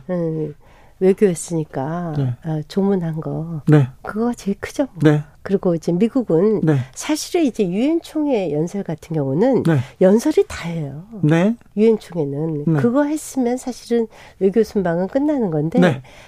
그거 잘하셨잖아요. 아, 잘했습니까? 네. 근데 그 하필이면 그래요. 자, 조문하고 네. 유엔 연설하면 다 한 건데. 네. 근데 중간 사실 그래요. 유엔 총회는. 아, 그래요. 네. 중간에 그 시간을 내서 한일 정상회담도 하고 한미 정상회담도 했어요. 네. 네. 그거 이제 미국 얘기 좀 할까요? 예. 미국 얘기는 이제 제가 요거는 좀 인정할게요. 우리가 이제 그 청와대에서 처음에 이제 순방의 그 일정을 얘기할 때 네. 의욕이 조금 넘쳤던 것 같아요. 그렇죠. 네, 의욕이 넘쳤던 건 솔직히 인정을 하는데요. 네. 그 사실 이제 다자 외교는 그 정상 서미트 외교하고는 굉장히 달라요. 그래서 뭐 의제를 정하고 네. 뭐 언제부터 언제까지 이렇게 시간이 탁탁탁 나오고 이러는 게 아니라 네. 수도 없이 스케줄이 바뀌고 네. 또 실제로 이번에 그 바이든 대통령이 뉴욕 일정이 하루 줄었지 않습니까? 네. 영국 그 조문 때문에. 그러니까 바이든의 일정도 굉장히 얽혔을 거예요. 네. 그 와중에 사실 정상회담을 한 국가는 영국하고 필리핀뿐이 없어요. 그 두 나라를 한 이유는 영국은 왕이 바뀌었고 네. 필리핀은 새로 대통령이 취임을 했습니다. 네, 둘 다 지금 총리와 대통령이 바뀌었어요. 네, 그래서 두 나라는 특별히 의미를 갖고 정상회담을 한 거고 네. 약식회담이라도 한 나라는 저희하고 우리나라하고 이제 그 프랑스뿐이 없죠. 네, 그런데 실질적으로 그 바이든 대통령하고는 이미 벌써 세 번째 만나는 거 아닙니까? 우리나라에도 한번 오셨고 네. 또 나토 때도 한번 만났고 또 이번이 세 번째죠. 네. 그래서 이제 다자 외교는 양국 간의 그 정상회담하고는 굉장히 차이가 있습니다. 알겠어요. 근데 무리하게 한미 정상회담, 한일 정상회담 이렇게 무리해서 짧게 만날 이유가 있었냐, 좀 굴욕적이다 이런 얘기도 있어요. 아니 그건 아니라니까요. 왜냐하면은 제가 마치 한국에서 네. 처음에 발표를 할 때 무슨 정상회담인 것처럼 발표를 했던 거예요. 김태호 차장이. 조금 네. 그 약간 좀 우욕적이었었다는 생각도 들고 또 하나는 이제 만약에 바이든이 뉴욕에 원래대로 하루 더 있었었더라면 네. 그 좀 더 얘기가 있을 수 있었겠죠. 근데 이제 바이든도 일정이 하도 얽히고 그렇다면 네. 이제 하루가 줄었지 않습니까? 네. 그럼 줄은 일정 동안에 이런저런 약속들도 다 캔슬됐다는 얘기거든요. 네. 그럼 그 많은 나라도 다 굴욕 외교를 한 건데 그럼 그쪽 나라에서는 그렇게 썼는지 굉장히 의문이에요. 또 한일 외교를 좀 말씀드리면 우리 솔직히 얘기하면 문재인 대통령 전 대통령 시절에 한일 외교는 정말 외교 대참사였거든요. 그래서 일본과의 완전히 관계가 흐트러지고 박근혜 정부에서 청와대 대변인을 하셨으니까 얘기하는데 박근혜 네. 정부 때 위안부 합의를 잘못해가지고 이게 꼬인 거 아닙니까? 아니에요. 그거는 또 상황이 달라요. 그래서 그거는 또 너무 얘기가 길어지니까 네. 제 말씀은 이제 사실 2년 9개월 만에 그래서 그때 그 문재인 전 대통령께서도 마지막까지 그 일본 수상을 만나려고 일본 총리를 만나려고 굉장히 애를 썼는데 못 만났어요. 네. 그래서 사실 이번에 양국 간의 정상이 만나는 게 2년 9개월 만인데 네. 그 윤석열 대통령께서 그 선거 과정 중에서도 우리가 이제 그 김대중 오부치 네. 총리 때 가장 한일 관계가 좋았거든요. 예. 그때로 복원을 하겠다라고 예. 얘기를 하셨고 그런 복원을 하기 위한 첫 걸음으로 2년 네. 9개월 만에 만난 것에 대해서는 저는 굉장히 높이 평가해 줘야 된다. 이렇게 생각합니다. 정상회담이 만났기 때문에 네네. 정상회담이 지금 복원됐기 때문에 첫 걸음으로. 아, 그리고 이제 박근혜 대통령 얘기하려면 저 다시 불러주세요. 네, 알겠어요. 다시 얘기할게요. 그 얘기는 위안부 문제 따로 네. 얘기하시죠. 네. 자, 좋아요. 네. 노력하고 뭐 한일 정상회담도 만나고 그 어려운 상황에 한미 정상도 만났어요. 약식이든 뭐 어쨌든. 네네. 그런데 대통령의 비속어 발언 때문에 다 묻혔어요. 네. 이 사태의 본질은 뭐라고 보십니까? 이 사태의 본질은 기본적으로 저는 뭐 일각에서 이제 외교 참사라고 하는데 네. 저는 이제 사실 이제 비속어 부분은 제가 말씀드리면 저는 비속어가 있는지 없는지에 대해서 말이 많아요. 모르겠어요. 뭐 대통령실에서 특별히 그에 대해서 얘기를 안 하시니까 아 그거는 인정하시는 것도 같다 이런 생각도 들어요. 네. 근데 이것이 이제 공식적인 멘트가 아니라 사적인 일종의 우리가 설화라고 하죠. 네. 영어로 슬립텅이라고 혀가 미끄러진 건데 그것을 이렇게 대대적으로 보도하진 않아요. 여하튼 그럼에도 불구하고 저는 이건 언론 참사라고 봅니다. 언론 참사요? 네. 외교 참사라고 보지 않고. 외교 참사가 아니라 언론 참사다? 네. 왜냐하면 우리 뭐 다 청와대 출입 기자도 해보셨잖아요. 네. 그 청와대 출입은 안 했지만 기자했죠. 아, 그러셨나요? 네. 기자했죠. 네. 우리 풀기자라는 게 뭡니까? 네. 풀기자는 이런 거예요. 이제 사실 이제 풀 촬영 기자가 붙지 않습니까? 네. 그럴 때 라인 마이크를 달지 않고 네. 전부 다 그 이펙트 마이크를 달아요. 대통령을 근접할 수 없으니까 그래서 네. 이펙트 마이크로 대통령의 음성을 잡거든요. 네. 잘 안 들립니다. 네. 그래서 반드시 그 풀 촬영 기자의 원칙은 대통령께서 시장을 가셨다거나 뭐 다중 있는 데 가셨을 적에 이펙트 마이크를 대면 그 대변인한테 대통령의 발언이 무엇이었냐고 반드시 확인하게 되어 있는 것이 풀기자의 원칙입니다. 예? 그 취재 원칙이에요. 네? 그러면은 이번에 그 미국에서도 청와대에서 아니 용화대에서 홍보수석실에서 네. 그 풀기자한테 그 발언의 진위를 확인할 때까지 기자를 달라 이렇게 얘기를 요청을 했대요. 예? 그럼 기다려줬어야 되는 것이 그것이 풀기자의 기본 윤리입니다. 언론 윤리. 근데 그것부터가 되지 않았어요. 네? 그것부터가 되지 않았기 때문에 풀기자의 기본 원칙을 지키지 않았다고 보고요. 반드시 그 대통령실하고 조율을 했으면은 가로 열고 미국 가로 닫고 바이든 이거 아니라는 거 아니에요. 대통령실은. 네. 네. 그런데 기자가 물어보면 네. 대통령실에서 확인을 해 주는 거지 않습니까? 이건 확인을 해 줘야 됩니다. 그렇죠. 바로 해 줘야죠. 그래서 확인을 해 주겠다고 기다려 달라고 했는데 네. 그냥 MBC에서 나갔죠. 자, 그런데 15시간 만에 확인을 네. 해서 얘기합니다. 이게 미국이 아니라 국회였다고? 제가 아침에 네. 우리 비대위 회의를 했는데 네.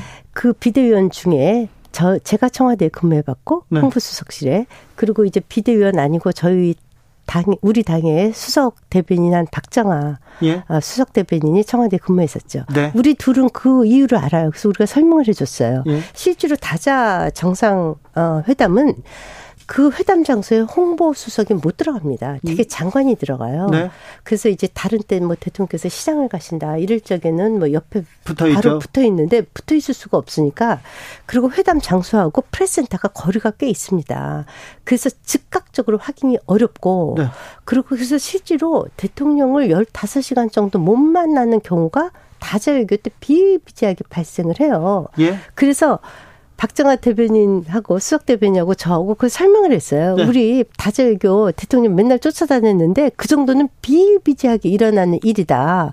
한국이 옆에 있은 상황이 아니에요. 그런데 논란이 네. 이렇게 커질 것 같으면 옆에 있지 못하다면 네. 그러면 박진 장관한테 물어봐야 될 거 아닙니까? 네. 만약에 김행 대변인이 청와대에 그대로 청와대 대변인 시절이었다면 이런 논란에 대해서 문제 제기가 왔습니다. 바로 확인했을 거. 아니요. 저희도 이제 왜냐하면은 그게 이래요. 박진 장관이 옆에 계시지 않습니까? 네. 대통령 옆에 계시잖아요. 전화 통화가 안 돼요. 그리고 거리도 멀고. 그런 그 불가피한 상황이 정말 외교 현장에서 있습니다. 거리 멀고 시간 지체하는 동안 외신에 다 문제가 이렇게 나왔어요. 네네. 문제가 이렇게 커져버렸는데. 그래서 제가 아까 말씀드렸듯이 풀기자의 취재 윤리가 네. 그런 식의 취재를 할 경우에는 풀기자는 반드시 물어봐야 된다. 물어봐야 되는 게 원칙이거든요. 그것부터가 깨진 거예요. 자, 기자가 보도를 했어요. 네. 지금 확인을. 지금 그러니까 이제 MBC 측에서 네. 그걸 보도한 것에 대해서 그래서 제가 오늘 얘기를 한 거예요. 네. 아, 풀 영상이 아마 1시간이 넘을 거예요. 그거 우리가 그 언론사에서 받으면 좋겠지만 만약에 언론사에서 주지 않으면 가처분 신청이라도 해서 네. 다 까자. 예. 아, 제가 이렇게 비속어 써도 됩니까? 네네. 이 정도는 틀자. 괜찮아요. 아, 그래요? 다른 비속어는 안 됩니다. 네네네. 네. 죄송합니다. 네. 기어뛰어 안 됩니다. 네네. 그래서 다 제가 정말 이루고 싶어요. 그래서 네. 다 동영상 다 공개하고 어디서부터 어떻게 편집이 됐고 네. 실제 무슨 얘기였었는지 정말 전문가들 다 놓고 저 다 공개하자. 제가 오늘 한 얘기예요. 네. 네. 김행 비대위원은 네. 기자셨어요. 여론조사 전문 기자여가지고 굉장히 인기도 있고 광고도 막 찍고 그랬습니다. 그리고 네. 지금 대통령실, 청와대 대변인도 지냈어요. 그런데 대통령실에서 해명이 15시간 만에 나오고 또 오늘 또 대통령실에서 또 부대변인께서 얘기를 했는데 대통령실의 해명을 또 뒤집고 있어요. 뭐라고 그랬어요?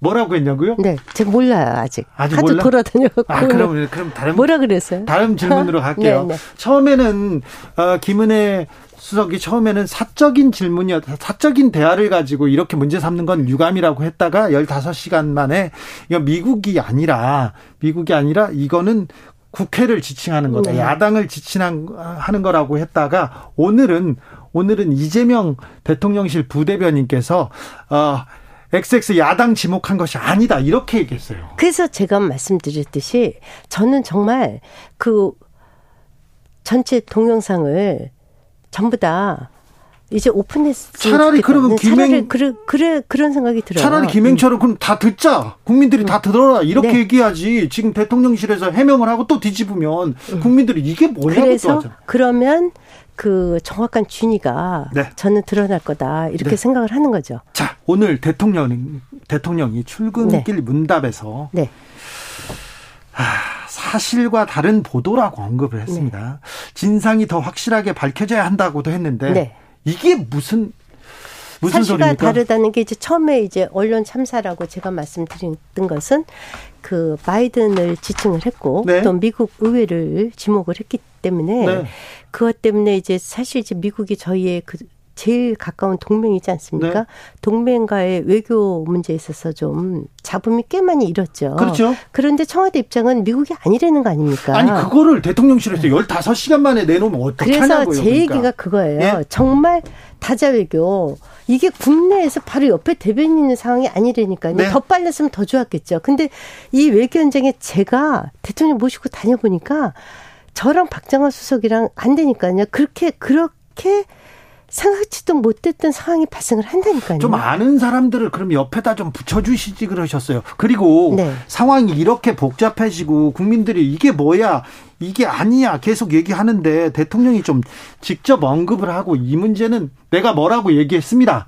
뭐는 유감스럽습니다. 이렇게 좀 정리했으면 좀 나았을 텐데 좀 아쉽습니다. 그러니까 대통령께서 그 사실과 다르다 이렇게 오늘 말씀하신 거잖아요. 아침에. 네. 네. 그래서 정말 저희도 네. 이게 뭐 이렇게까지 커질 문제인지는 잘 모르겠어요. 네. 그렇지만 그럼에도 불구하고 만약에 언론에 저는 왜곡이 있었다라고 보여지는데 네. 그렇다면 그것에 대해서 그것을 보도한 언론사라든가는 응분의 책임을 져야 되고 더 중요한 것은 지금 그 민주당의 자세예요. 민주당이요? 네네. 네.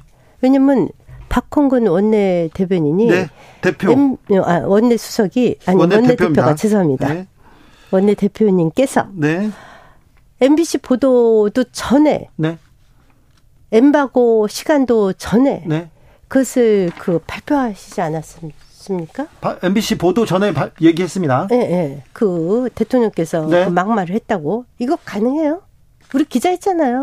그런데요. 솔직히 선수끼리 이게 가능해요? MBC 보도 전에 저도 알았어요. 이런 일이 있었다고. 네. 그 짤방이 돌았다고 해요. 네. 그래서 알았어요? 뭐 누가 보내줘서 알았습니다. 그러니까 그러면 그거 보세요.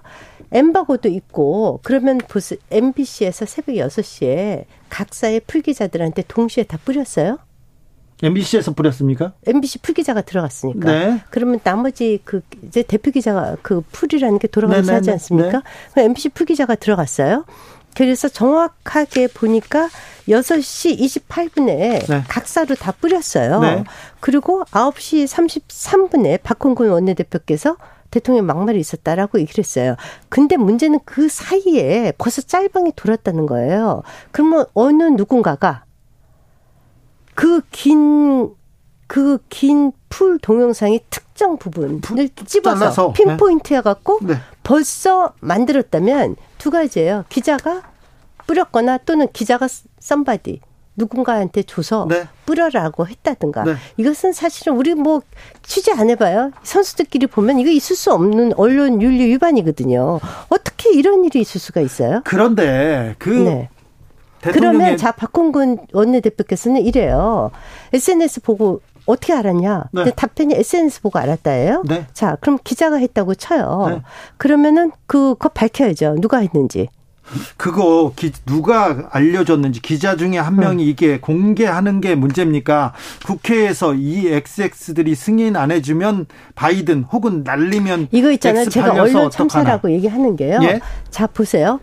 뭐 그 원본을 제대로 충실히 보도했으면 대통령이 만약에 거기에 비속어가 있으면 사과하고 끝난 일이에요. 예. 문제는 이게 대미 외교로까지 비화가 됐거든요. 자 보세요. 두 가지거든요. SNS에서 봤다. 기자가 뿌렸다. 이거 저기 우리 그 주진우 사회자님께서도 기자였잖아요. 그 네. 있을 수 있어요? 언론 윤리상? 없어요. 만약에 일반인이 했다. 그러면 그 일반인의 SNS를 보고 만약에 박홍근 원내대표가 했다. 누구인지 밝히라는 거예요. 그러면 공당의 원내대표면 엄청나게 높은 자리고 당을 대표하는 자리입니다. 네. 그 자리에 계신 분이 SNS상에 엄청나게 가짜 뉴스가 많아요.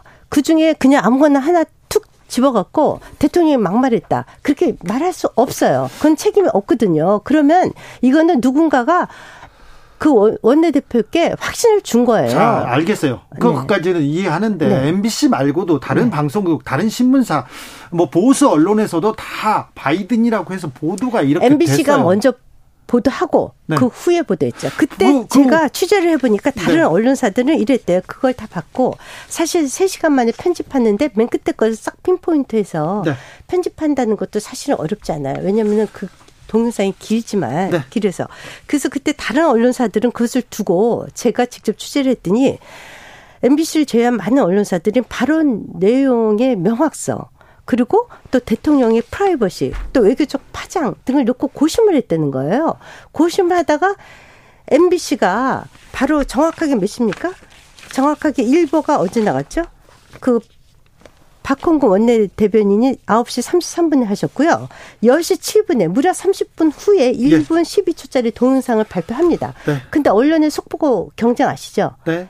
MBC가 치고 나오니까 다른 언론사도 그걸 그대로 받았어요. 자, MBC 말고 다른 네. 방송국 언론사도 다 보도를 했고요. 그 뒤에 있죠. 그렇죠. 네. 그리고는 국민의힘에서도 네. 그리고 또 보수 신문에서도 야 이건 대통령이 잘못했다 사과해라 이런 그 주장도. 뒤에. 그래서 저희가 대통령실에서 그게 아니다라고 물론 뒤늦게지만 네. 15시간 후에 정정을 한 거 아닙니까? 네. 그러면 첫 보도했던 MBC도 자기네의 보도가 맞았는지 틀렸는지 확인할 당연한 의무가 있죠. 그래서 만약에 오버했으면 오버에 대한 책임을 져야지 이것을 갖다가 대통령실에다가 아니 우리 주 기자는 네. 옛날 기자할 때 오버하면 사과 안 해요? 아, 오버하면 사과해야죠. 근데 오버가 아니잖아요, 지금은. 오버 아니라고 어떻게 얘기해요? 아니, 오버라고 지금 말을 하는데. 대통령실에서 얘기하잖아요. 오버했다고. 잠시만요. 대통령실에서 말한다고 해서. 그래서 제가 얘기하잖아요. 그러면 풀 동영상 놓고 검증하자. 바이든이 있었는지 미국 의회를 지목한 건지 검증하자고 얘기를 하잖아요. 그러면 MBC가 만약에 오버했으면 그것에 대해서 그때 그 동영상이 어떻게 유출이 됐는지 어떻게 짤방이 돌았는지 네. 그리고 그것에 대한 검증 없이 데스크와 정치부장 국장 사장까지 우리가 기사가 출고되는 과정도 잘 알지 않습니까? 자. 그 의사결정이 어떻게 이루어져야지 되는지에 대해서 저는 MBC의 국정감사가 이루어져야 된다고 생각해요. 국정감사까지요? 자. 아니 어차피 MBC는 저희가 가서 국정감사 할 수 있는 기관입니다. 그래요. 알겠어요. 네. 김행 비대위원께서 네. 듣기로 네. 이 발언에 국회에서 이 발언에 비속어가 들어가 있죠. 저는 몰라요. 몰라요? 네. 네. X 팔려서 이거 들어가 있죠. 그건 모른다니까요.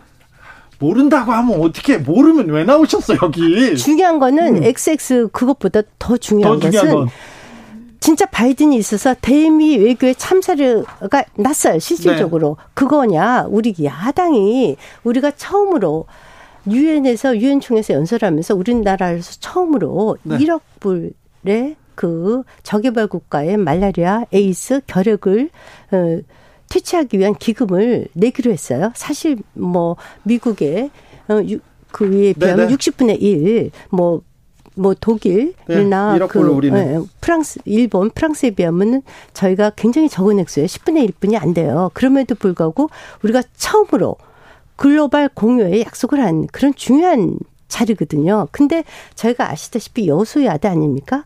만약에 야당에서 네. 그것을 리젝트해버리면 네.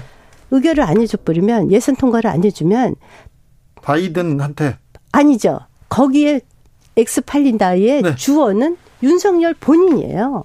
아 그래요? 아니 거기서 윤석열 대통령실에서 하면 네. 뭐 팔린다의 주어는 윤석열이잖아요. 바이든이 아니고 바이든이 아니라고 하지 않습니까? 그래서 야당에서 통과 안 시켜주면 네. 누가 쪽팔린다고 그랬어요? 쪽팔려서 어떻게 하지? 네. 이렇게 얘기한 거 죄송합니다. 아닙니까? 죄송합니다. 네. 이런 비속어는 죄송합니다. 네. 네, 방송에서도 쓰기 어려운 말인데 그런데 네. 전 국민이 이 단어를 들었어요. 이 문장을 들었어요. 네. 그런데 국민의힘에서는 이게 비속어가 아니고 XX도 아니라고 하고 아니, 이거 MBC가 잘못했다 이렇게 얘기하면 국민들이 어떻게 받아들이겠어요? 본질이 아니다. 거죠. 본질은 언론 참사가 있었냐 아니냐의 문제고 만약에 네. 언론 참사가 있어서 대형 오보가 있었다면 네. 그것으로 인한 네. 그 외교 참사, 그것으로 해서 불교진 외교 참사와 그것에 대한 책임을 누가 지냐는 거죠. 알겠습니다. 그것이 우리 국익에 어떻게 도움이 되냐는 거죠. 외교 참사가 아니라 언론 참사였다. 네, 저는 그렇게 네. 봅니다. 만약에 오보라면 이 국익 훼손을 어떻게 책임지겠냐? 네. 네. 만약에 오보가 아니면요. 그러니까 제가 얘기하잖아요. 자신 있게 네. 풀 동영상 다 검증하자. 네. 검증해보겠습니다. 네, 네, 가처분 신청도 필요하면 하자. 예. 그리고 사실은 이게 미리 짤방이 돌았거든요. 이거 언론 윤리상 있을 수가 없어요. 그러면 사실 이것을 수사 의지만 있으면 얼마든지 수사할 수 있어요. 수사 의지만 있다면. 왜냐하면 보세요. 일반 신문 우리가 기자사회에서 네. 기자사회에서도 누가 엠바고를 깨면 조사합니다. 출입처에서 네. 그렇게 안 했어요? 기자들끼리 하죠. 하죠. 기자들끼리. 네.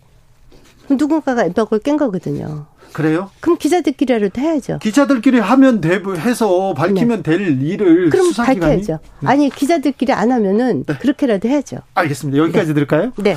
박근혜 정부 때 있었던 일은 또 시간 내서 모셔서 듣겠습니다. 네, 제가 얼마든지 얘기할 수 있어요. 김행 국민의당 아니죠. 국민의힘 비대위원이었습니다. 감사합니다.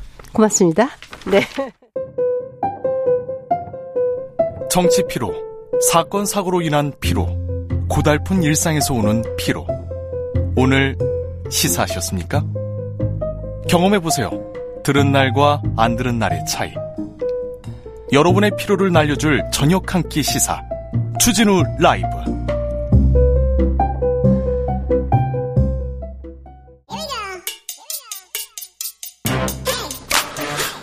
뉴스를 향한 진지한 고민 기자들의 수다. 라이브 기자실을 찾은 오늘의 기자는 은지혁이요. 시사인 김은지입니다. 자, 공정을 무너뜨리는 거짓과 위선에 대해서는 주진우 라이브에서 계속해서 저희가 파헤칩니다. 무섭게 매섭게 돌팔매질하고 있습니다. 김은지 기자와 함께 특별히 청년의 공정에 대해서는 저희가 열심히 하고 있는데요. 금융권 채용비리에 대한 판결이 나왔습니다. 네, 피해자 배상 판결이 나왔습니다. 1심에서 5천만 원을 배상하라라고 하는 것인데요. 그래서 제가 좀 한탄했어요. 수조 원을 버는 큰 회사한테 은행한테 5천만 원 내놔라 하면 누가 반성하겠습니까? 이게 무슨 의미가 있는지 뭐 판사님은 그래도 5천만 원 배상이면 엄청난 거야 얘기할 텐데 이거 명백한 채용 비리였습니다. 채용 비리였는데 이 지시한 은행장은 뭐라고도 안 하고 다 참 네, 형사재판이라고 할 수 있죠. 그러니까요. 형사재판에서 네. 무죄가 계속 나오는 게 그게 걱정이에요. 네, 함영주 하나금융그룹 부회장 당시 하나은행장이었었는데요. 최근에 3월에 1심이 있었는데 1심에서 무죄가 나왔습니다. 그나마 이제 민사재판에서는 그 손해를 배상하라라고 나왔는데요. 책임지는 윗선이 없다라고 하는 부분에 있어가지고 문제가 계속되고 있습니다. 네. 특히나 해당 재판 같은 경우에는 이러한 채용 비리 사실들을 다 인정을 했거든요. 이제 네. 그럼에도 불구하고 그 한 부회장이 지시했다고 볼 만한 증거가 부족하다라고 해서 무죄를 선고했는데요. 네. 증거 불충분이고 지금 이제 2심이 진행되고 있습니다. 아니 그런데 이 은행장이었습니다. 하나은행장이었는데 은행장이 특정 대학을 뽑아 이렇게 해가지고 지금 다 바뀌었어요. 신한은행도 마찬가지였고요. 그런데 신한은행에서는 왜 무죄를 줬냐면요, 명문대생이고 스펙이 좋아요. 그러니까 그냥 붙을 수도 있었어요. 아니 부정이 있었는데 스펙이 좋아요. 이게 말이 되냐고요. 왜 우리 판사님들은 이렇게 고위층한테는, 그 회장님들한테는 이렇게 약한지 생각해 봅니다. 네, 물론 당사자는 이렇게 주장하고 있긴 합니다. 추천을 전달한 사실은 있긴 하지만 각 전형별 합격 과정을 따로 확인하거나 판단하도록 하는 의사표명을 하거나 영향력을 행사했다라고 보긴 어렵다라는 것입니다. 인사부장을 비롯한 그 밑에서 지시에 따랐던 사람들은 다 유죄받았습니다. 함영주 하나금융그룹 부회장이었어요? 당시는 하나은행장이었습니다. 네, 알겠습니다. 다음으로 만나볼 뉴스는요? 네, 국가교육위원회가 새로 생깁니다. 국가교육위원회, 교육을 이렇게 총괄하는 대통령 직속기구입니다. 네, 이제 오는 27일 날 출범하게 되는데요. 새롭게 생기는 대통령 직속 국가기구입니다. 네. 중장기적인 교육정책 방향 정하겠다라는 목표로 생긴 곳인데, 네, 이곳에 장관급인 위원장에 대한 논란이 있습니다. 네. 출발부터 이야기가 나오고 있는데요. 이배용 전 이화여대 총장입니다. 이배용 이분 굉장히 그 선덕여왕 얘기했던 분이죠. 네, 관련법에서는 교육의 자주성, 전문성, 정치적 중립성 확보해야 된다, 이렇게 관련되어 있거든요. 네. 그런데 이제 말씀처럼 이 전 총장은 정치권에서 좀 참여를 적극적으로 한 편인데요. 박근혜 전 대통령을 향해서 대선 당시에 선덕 여왕에 빗대서 지지를 호소하기도 했었고요. 네. 뿐만 아니라 윤석열 대통령 당선인 시절에 특별고문도 맡았었습니다. 이명박 정부 때도 국가 브랜드위원회 위원장이었습니다. 매우 항상 이렇게 이름을 올리는 분인데, 이분이 역사 교과서 국정화 주도하신 분입니다. 네, 박근혜 정부에서 논란이 됐고 결과적으로 폐기가 된 바가 있는데요. 이에 대해서는 국정교과서가 임시정부를 정통성 부정하고 친일 독재 미화했다, 이런 비판받은 바가 있거든요. 그래서 2018년에 교육부가 관련된 백서를 만들기도 했었습니다. 이 백서에서 책임이 있는 사람으로 지목되기도 했었고요. 친일 미화 논란이 있습니다. 네, 이제 책을 여러 권 썼는데요. 이제 이 책 중에서 한국 역사 속의 여성들이라고 하는 책이 있습니다. 네. 이 책에 김한란, 박경원 등 친일, 반민족 행위자를 미화했다, 이런 비판들을 사고 있는데요. 실제로 그런 지금 논평들이 최근에 나오고 있습니다. 특히나 이제 이화여대 초대 총장을 지냈던 김한란에 대해서는 일제의 극심한 회유가 교차되는 가운데 크나큰 시련과 인간적인 고뇌와 갈등을 겪게 되었다라고 평가를 한 바가 있어서 비판을 사고 있는데요. 실제로 이와 같은 경력 등 때문에 2012년에 대한민국 역사박물관 초대관장 공모를 지원했다가 탈락했는데요. 그 이유가 균형 잡힌 역사관이 부족하다 등의 사유였다라고 합니다. 2012년에요? 네, 12년에 그랬다라고 합니다. 이배용 전 이화여대 총장이고요. 27일부터는 이제 위원장으로 출범하게 되는데, 따로 청문회가 없기 때문에 아마 별 문제가 없다면 갈 것으로 보입니다. 네. 보수 정권에서 사람을 쓰는 거는 자기 사람을 쓰는 거는 알겠는데, 꼭 이렇게 논란이 있는 사람만 콕콕 집어서 쓰는군요. 이렇게 얘기를 들을 만도 하다, 이렇게 생각하셔야 됩니다. 좀 그렇게 그런 점도 좀 헤아렸으면 합니다. 네, 실제로 교육계와 이제 야당 쪽에서는, 네, 그런 비판들이 나오고 있는 게 사실입니다. 언론이 비판만 한다, 발목 잡기만 한다, 이렇게 얘기하지 마시고요. 역사 교과서 국정화 주도했던 사람이고 친일 미화했던 분인데, 이런 분을 교육의 백년지 대계 대장으로 이렇게 앉힌다, 수장으로 앉힌다. 네, 우려하는 시각도 많다. 이것도 좀 알아주십시오. 다음으로 만나볼 뉴스는요? 네, 이란에서 대규모 시위가 일어나고 있습니다. 세계적으로 지금 큰 시위가 지금 이어지기도 합니다. 뭐 때문에 그렇습니까? 네, 히잡을 제대로 쓰지 않았다라는 이유로 20대 여성이 경찰에 체포됐는데요. 네? 이후에 의문사했습니다. 네. 이제 그래서 이에 대해서 지금 전 세계적으로 지금 시위가 일어나고 있다라고 할 수 있는데요. 네. 경찰이 이제 폭력을 쓴 적이 없다면서 심장마비했다, 이런 식의 가능성을 주장하고 있는데, 네, 하지만 경찰서에서 머리를 맞아서 숨졌을 가능성이 제기되고 있는 상황입니다. 경찰이 지금 분명히 그 구타의 흔적이 있는데 심장마비다, 경찰이 얘기합니다.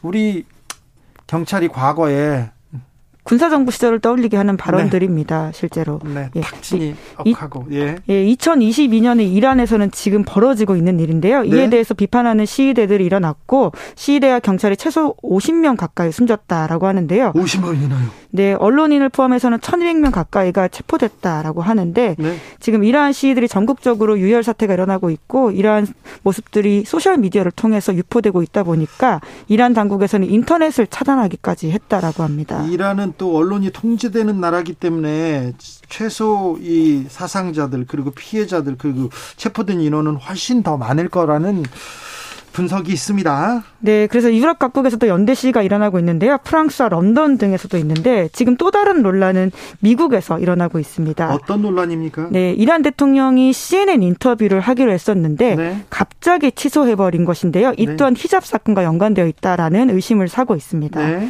유엔 총회 참석차 미국 뉴욕을 방문했던 이란 대통령이 CNN과 인터뷰를 하기로 했는데요. 네. 유명한 CNN 앵커입니다. 아만푸어라고요. 네, 여자 네. 앵커인데 매우 유명한 분입니다. 네, 그래서 근데 원래 사전에 없었었는데 갑자기 그 해당 앵커한테 히잡을 써달라라고 이란 정부가 요청을 했다라고 해요. 그래서 아만푸어 앵커가 거절을 하자 인터뷰를 일방적으로 취소했다라고 하는데요.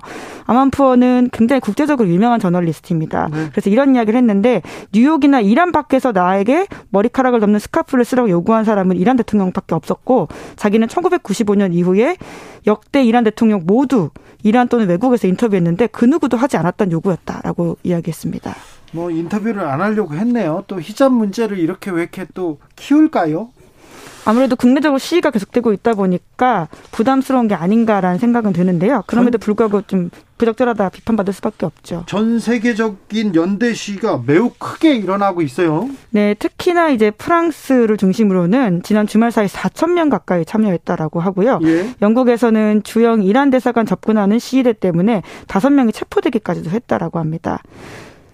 EU에서도 성명이 나오고 있는 상황이고요. 히잡을 제대로 쓰지 않았다는 이유로 20대 여성이 경찰에 체포돼서 사망하는 사건이 생기고 더 많이 논란은 커집니다. 아직 가야 할 길이 멉니다. 인권과 관련해서 지금 2022년인데 아직도 이런 일이 있습니다. 여기까지 하겠습니다. 기자들의 수다 시사인 김은지 기자와 함께했습니다. 감사합니다. 네, 고맙습니다. 교통정보 알아보고 갈게요. 임초희 씨.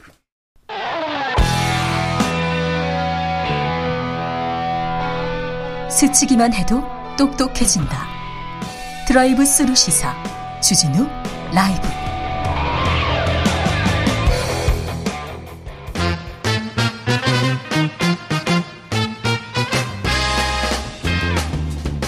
뉴스와 화제, 여론조사, 빅데이터로 집중 분석해 보겠습니다. 여론과 민심. 이강윤 한국사회 여론연구소 소장 어서 오세요. 안녕하십니까. 전민기 한국인사이트 연구소 팀장 어서 오세요. 네, 반갑습니다. 네, 해외 순방 마치고 대통령 오셨습니다. 해외 순방 어떤 것들이 보이셨어요? 조금 비속어 말고 네, 비속어. 회의감, 우울 그런 거 들었고요. 네. 바둑 용어 중에 장고 뒤에 악수 나온다 이런 말 있잖아요. 네.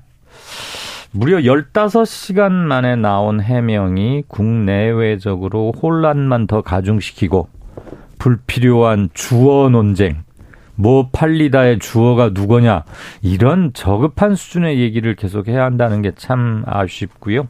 너무 여러 가지로 유감이 많은 기록적인 해외 순방이 아닌가 싶습니다. 어떻게 보셨어요? 전민기 팀장께서. 실제로 등장하는 감성어로만 표현을 해보겠습니다. 4가지인데요. 참사, 실패, 굴욕, 부끄럼. 네, 이렇게 좀 정리가 되지 않을까 싶네요. 네. 그러니까 이제 조문 실패한 것부터 해서 유엔 연설에서의 어떤 뭐 북한에 대한 언급을 하지 않은 것, 한미 정상회담에 대한 기대감이 있었는데 그렇지 못한 부분, 그리고 이제 일본과의 어떤 간담회 이런 네. 등등들의 이슈, 그다음에 비속어까지 해서 네. 뭐 이런 감성어들이 등장을 하지 않나 싶습니다. 국민들이 해외 순방을 가서 네. 한일 관계를 한 번에 풀어버리고 한미 그러니까 뭐라고 해야 되나 인플레이션 감축법 그런 것도 뭐 한국 전기차 문제 한 번에 해결하려고 이렇게 생각하지 않습니다. 그렇게 알아요 다. 네. 알아요.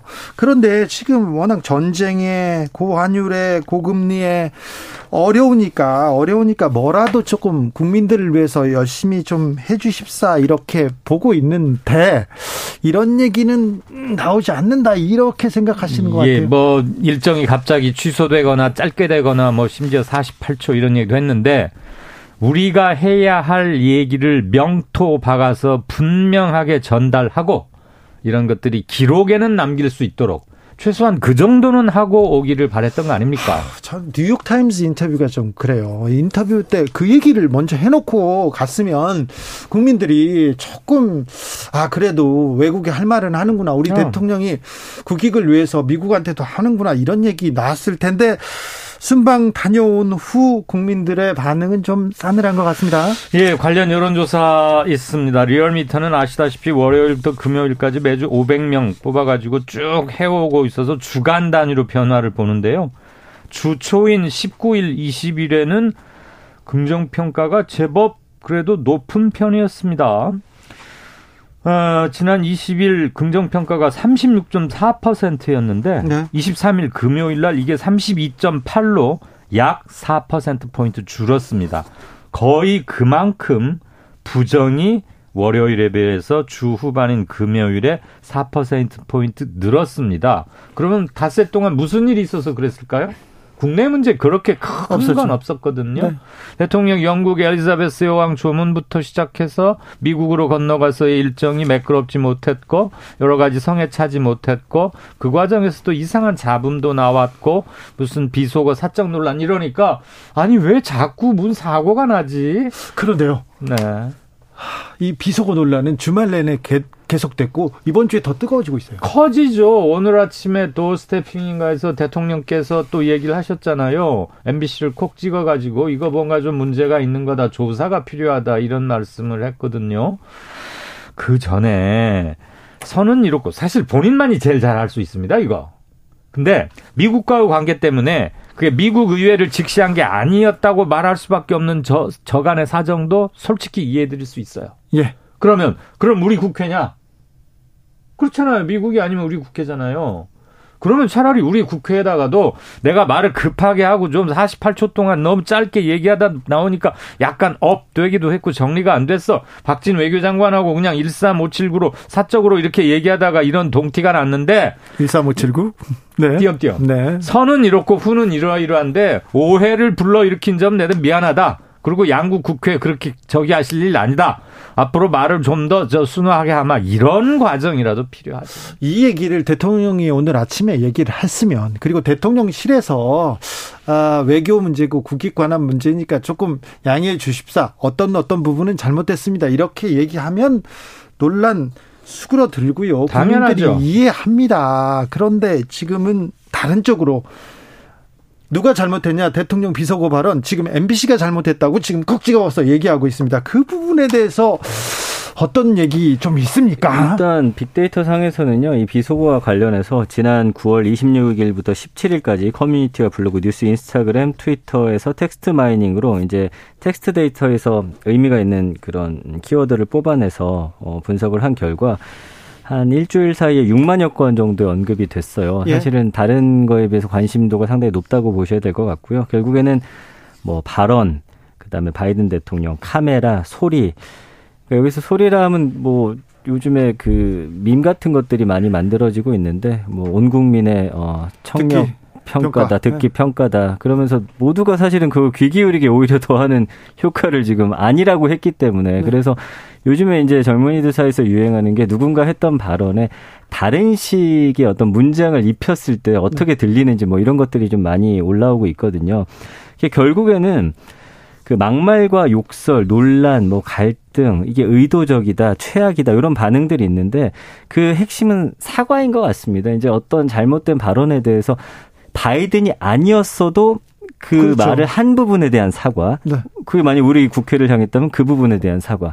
그리고 사실 거기에 이제 비속어 한 3개 정도를 등장하게 되는데 이것이 과연 한 국가의 대통령으로서 할 발언인가. 물론 실수를 했다 하면 사과하면 되는데 왜 사과하지 않고 다른 식의 변명을 통해서 국민들의 그런 어떤 감정을 더 좋지 않게 만드느냐는 것이죠. 이 두 가지 점이 아깝고요. 개요도 함께 말씀드릴게요. 예. 수능 듣기평가도 아닌데 거의 전 국민이 청력 테스트를 했습니다. 문제, 그다음에 논란이 발생한 직후에 대통령실이거나 동행했던 홍보수석 또는 대변인단에서 즉각적으로 뭔가가 나왔어야 그렇죠. 돼요. 그럼 이렇게 커지지 않을 수 있었어요. 그렇죠. 그런데 무려 15시간 이후에 내놓은 것들이 더 혼란스럽게 만들었어요. 이 두 가지가 정말 너무 넌센스하고 유감이고요. 제가 조금 전에 벌써 불러드린 퍼센트, 지지율 퍼센트는 리얼미터가 미디어 트리뷴 의뢰로 지난 19일부터 23일까지 전국 2,533명에게 설문한 결과로 중앙선거 여론조사 심의위원회나 리얼미터 홈페이지를 보시면 되겠습니다. 0328님께서 제가 어렸을 때요 사소한 거짓말을 해서 부모님께 걸렸는데요. 바로 이실직고 했으면 됐을 걸 숨기고 계속 거짓말하다가 커져가지고요. 팬통 혼난 적 있습니다. 실수를 거짓말로 만들지 맙시다. 이런 얘기를 하셨고요. 조성빈님은 오늘 검은 월요일이라고 불릴 만큼 주식 낙폭 컸습니다. 그보다 더 떨어지는 것이 크게 떨어지는 것이 우리 정치 수준 같습니다. 대통령 순방 비속어 논란 정말이지 정치 희화와 한멸 느끼기에 부족함이 없네요. 얘기했는데 그런데요. 논란을 맺고 이렇게 사과하고 넘어가면 그래도 일단락 될 텐데 지금 네. 논란이 계속 커지고 MBC 문제 나오고 언론 문제 나오고 있지 않습니까? 네. 자, 소장님 네. 그러면 이 논란이 계속 갑니다. 하지요. 그러면 지지율에 또 영향이 있을 거 아니에요? 당연히 있지 않겠습니까? 지금 조사를 지시한 것처럼 돼 있잖아요. 사실관계 밝히자는 거 아닙니까? 그래서 뭐 9시 몇 분에 했니 28분 차이니 34분 차이니 또 한번 복잡해지기 시작하는데 조사 국면에 들어가면 이건 완전히 차원이 달라집니다. 그리고 논란은 커질 수밖에 없어요. 사과나 해명이나 유감 표명은 일단 그 조사 뒤로 할까 말까로 미뤄질 수밖에 없고요. 그 논란이 지속되는 동안 여론이 어떨 것임을 짐작하기란 결코 어렵지 않을 것 같습니다. 국민들이 이 문장을 다 들었는데 여기에 XX가 없다고 이렇게 주장하기 시작했고요.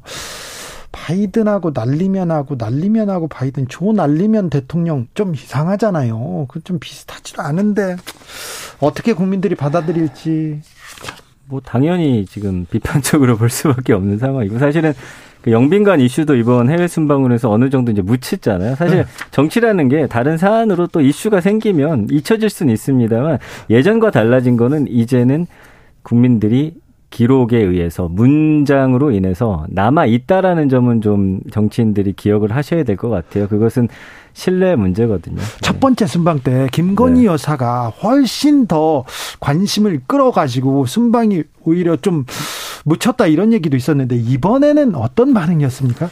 이번에는 언급량이 지난번에 뭐 순방 이후에 10만 건이 넘었다면 확 줄어서 6만여 건입니다. 네. 6만 3,920여 건인데요. 그래도 확실히 많네요. 윤석열 대통령은 지금 보시면 언급량 자체가 뭐 훨씬 많습니다. 지금 같은 경우에는 일주일 동안 40만 건이거든요. 아, 예. 이번에는 윤석열 대통령이 모든 이슈를 훨씬 더 끌어왔다라고 보셔야 될 것 같고요. 김건희 여사에 대해서는 순방과 관련한 이야기는 거의 없고요. 지금 뭐 도이치모터스나 그다음에 논문 관련한 이야기들 이재명 대표와 이제 비견이 되면서 이제 반대 급부로 이야기가 나오고 있는 상황입니다. 순방 관련돼서는 별로 없군요. 그러면요. 네. 이재명 대표 얘기로 넘어가 보겠습니다. 이제 취임 한 달을 맞는데요. 이재명 대표 관련한 빅데이터로는 어떤 단어들이 검색됩니까? 네, 지금 일주일 동안 23만 5,855건이 언급이 됐습니다. 여전히 핫합니다. 네, 그렇습니다. 보시면은 이제 소환이란 단어가 있고요. 소환. 검찰 있죠. 네. 수사가 있죠. 그리고 뭐 정치나 선거 뭐 윤석열 대통령, 김건희 여사와 함께 이제 계속해서 언급이 되고 있는데요. 감성어를 보면은 뭐 범죄 혐의, 의혹, 뭐 이런 얘기 계속 나오고 있습니다. 네. 뭐 특히나 논란 이런 단어 나오는데 중간에 허위 사실과 이제 지지하다 이제 지지층들은 허위 사실 가지고 검찰이 이재명 대표만 수사를 하려고 하는 그 지점에 대해서 비판하고 있거든요. 이게 결국엔 김건희 여사와 아까 계속해서 같이 언급이 되고 있다라고 했잖아요. 한쪽에 대한 수사 이거는 글쎄 국민들이 과연 어떻게 받아들일지에 대해서는 좀 고민을 해봐야 될 것 같고요. 그러나 이재명 후보는 어쨌든 이런 식으로 계속 언급이 되다 보니까 부정 비율은 79%로 긍정보다는 높네요. 훨씬 높은 상황입니다. 정책 집행에 관해서 야당은 아무리 의석수가 많아도 행정 집행력을 갖고 있지는 못하기 때문에 네. 주도권을 행사하기는 힘듭니다. 네. 그래서 민주당이 민생을 굉장히 강조하지만 겉으로는 구호나 말로서만 하는 것으로 비칠 수밖에 없는 한계는 있음을 감안하더라도 민주당이 민생에 대해서 아이디어를 내거나 정책 협의를 먼저 제안하거나 이런 법안을 발의하거나 요즘에서는 기대에 조금 미흡하다는 중평이 좀 있는 게 사실 같고요. 이재명 대표는 정치개혁이나 이런 쪽으로 민생 이것을 강조하고 나머지 원내대표단이나 주요 그룹에서는 사법 리스크나 현안에 대해서 대응하는 걸로 이렇게 역할 분담을 하고 있어 오고 있는데 네. 이게 섞일 때가 많아요. 또 묻히죠. 그래요. 네, 그리고 또 기본적으로 뭐 엘리자베스 뭐 조문 이런 거 터지면 이런 거 싹 들어가 버려요. 적어도 뉴스에서는. 그리고 민생 경제 외치고 있는데 옆에서 압수수색. 경찰 소환 이런 거 나오면 또 그게 먼저 가거든. 예, 확 가죠. 네. 국회 국감 중인데 이제 국감에서 국감이 곧 열리는데 이재명 국감이 될 것이냐 김건희 국감이 될 것이냐 이렇게 또 세트로 같이 다닙니다. 이걸 어떻게 해야 될 건지. 검찰이 경찰이 이재명만 수사하니까 여기는 특검하자 특검도 또 따라가 다니고요. 맞습니다. 그러나 이제 어쨌든 언급량에서 보시면 알겠지만 이재명 대표에 대한 언급량이 훨씬 많아요. 그러니까 뭘 의미하냐면 뭐 누구의 국감이 될 것이냐 당연히 이재명 대표의 국감이 될 거라고 생각하는 분들이 더 많다라고 봐야겠죠. 현 정권에서 지금 김건희 여사에 대한 수사를 할 거라고 생각하는 분들은 좀 많지 않은 것 같거든요. 그래서 네. 특검에 대한 이야기는 뭐 주장을 할 수 있으나 그러나 어쨌든 그 안에서의 이슈의 어떤 몰입도나 관심도를 볼 때는 이재명 대표에게 관심이 쏠릴 수밖에 없는 상황인 것 같습니다. 그래요? 그렇군요. 이번 주는 대통령의 비속어 논란이 또 클까요? 아니면 이재명 대표 관련된 어떤 이슈가 더 전자가 조금 더 많아질 것 같습니다. 오늘 아침에 대통령의 발언 때문에 이 발언은 이 이슈는 계속될 것 같습니다. 예. 더. 그리고 이제부터는 진실 게임 내지는 사실 아니면 그러니까 팩트냐 아니냐의 국면으로 넘어가 버리기 시작하면 아주 지루해지면서 서로가 물렀을 데가 없어져요. 이제 MBC 콕 집어가지고 먼저 뭐 유출했느냐 안 했느냐 몇 분 몇 초를 따지기 시작하고 네. SNS에서 어디를 봤느냐 이런 공방이 되겠죠. 근데 그거는 입증되기 힘든 것들이 대부분이거든. 국민의힘은 입증되기거나 아니면 이걸 밝히거나 그걸 떠나서 이 선택을 했습니다. 그러니까 복잡하게 해서 아이고 머리 아프다 이렇게 이제 탈출구를 모색하지 않을까요? 근데 이제 어떤 사안이 터졌을 때 그 부분에 대해서 사과하거나 아니면 그걸 직접적으로 이야기하지 않으면 국민들은 이제는 그냥 본인이 인정하는 걸로 좀 보는 분위기들이 있거든요. 왜냐하면 안 하면 안 했다고 하면 끝날 것인데. 한 가지는 국힘과 민주당만의 정치 다툼이 아니라 이건 반드시 미국이 인벌브된 국제 사안이 있음이라는 것을 분명히 염두에 두어야 될 거예요. 그리고 그렇게 탈출하기 힘들걸요, 국힘이. 아니 그런데 그렇게 설명을 하면 외교적인 문제고 또 이거는 어느 정도 양해해달라. 어떤 부분까지는 잘못됐다 얘기하면 국민들이 또 이해해 줄 준비가 돼 있는데. 그리고 사실 미국은 이거 그렇게 크게 따질 사안도 아니에요. 그럼요. 네, 뭐 묻지도 않는다고 하지 않습니까?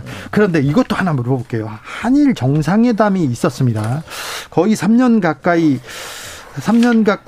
그냥 만나지 못하다가 만났는데 네. 이 부분에 대해서는 국민 정서가 어떻습니까? 이 세 가지로 이제 묶어서 이제 트위터 같은 데 많이 올라오는데요. 영국 조문 외교는 부실, 한일 정상회담은 간담회로, 한미 정상회담은 48초 서서 인사. 이렇게 좀 정리가 되거든요. 네. 그러니까 이 한일 관계에 있어서 뭔가 좀 관계 개선을 하려고 했는데 오히려 일본 쪽에서 우리를 좀 무시하는 듯한 태도에 굴욕적이라는 반응들이 상당히 많아요. 거기에 하나 더해서 지금 아베 그 전 총리 국장 하는 데 있어서 일본 국민들도 반대하는데 거기를 우리가 굳이 왜 가려고 하느냐 이 부분에 대한 이야기도 좀 많이 나오고 있거든요. 거기에 대한 좀 반대 목소리 좀 많은 것 같습니다. 네. 0328님이 이런 비속어나 거짓 논란 말고요. 정치인들이 국민을 위해서 정말 일한다. 이런 뉴스는 언제쯤 들을 수 있으려나요? 아마 이 생에서는 어렵다 이렇게 생각하시는 분도 있을 텐데 그러지 않고 있어요. 뒤에서는 열심히 일하시는 분들도 좀 있는데, 그런데 너무 싸우니까, 너무 논란이 되니까 다 이렇게 경쟁에 이렇게 휘말렸다 이렇게 보이는 것도. 그동안 정치 이슈 속에서 우리가 강조했던 경제에 대한 관심이 좀 국회에서 정부에서 보여주지 않았기 때문에 이번 해외 순방에 대한 기대감이 상당히 높았거든요. 네. 미국과 관계 안에서 우리가 무언가 얻어올 것인가 이런 이야기가 전혀 나오지 않다 보니까 네. 거기에 대한 좀 부정적인 평가 높을 것 같습니다. 탑 이슈가 아닌 사람이어도 뭔가 일을 묵묵히 하고 있는 정치인을 발굴해서 출연하십시오. 그럴까요? 좀 찾아볼게요. 쉽진 않습니다. 저희도 찾고 싶은데 너무 쉽진 않습니다만 여러분을 위해서 그런 사람들을 묵묵히 찾아보겠습니다. 이강윤, 전민기, 이강윤 두 분 감사합니다. 고맙습니다. 고맙습니다. 주진우 라이브 여기서 인사드리겠습니다. 저는 내일 오후 5시 5분에 돌아오겠습니다. 지금까지 주진우였습니다.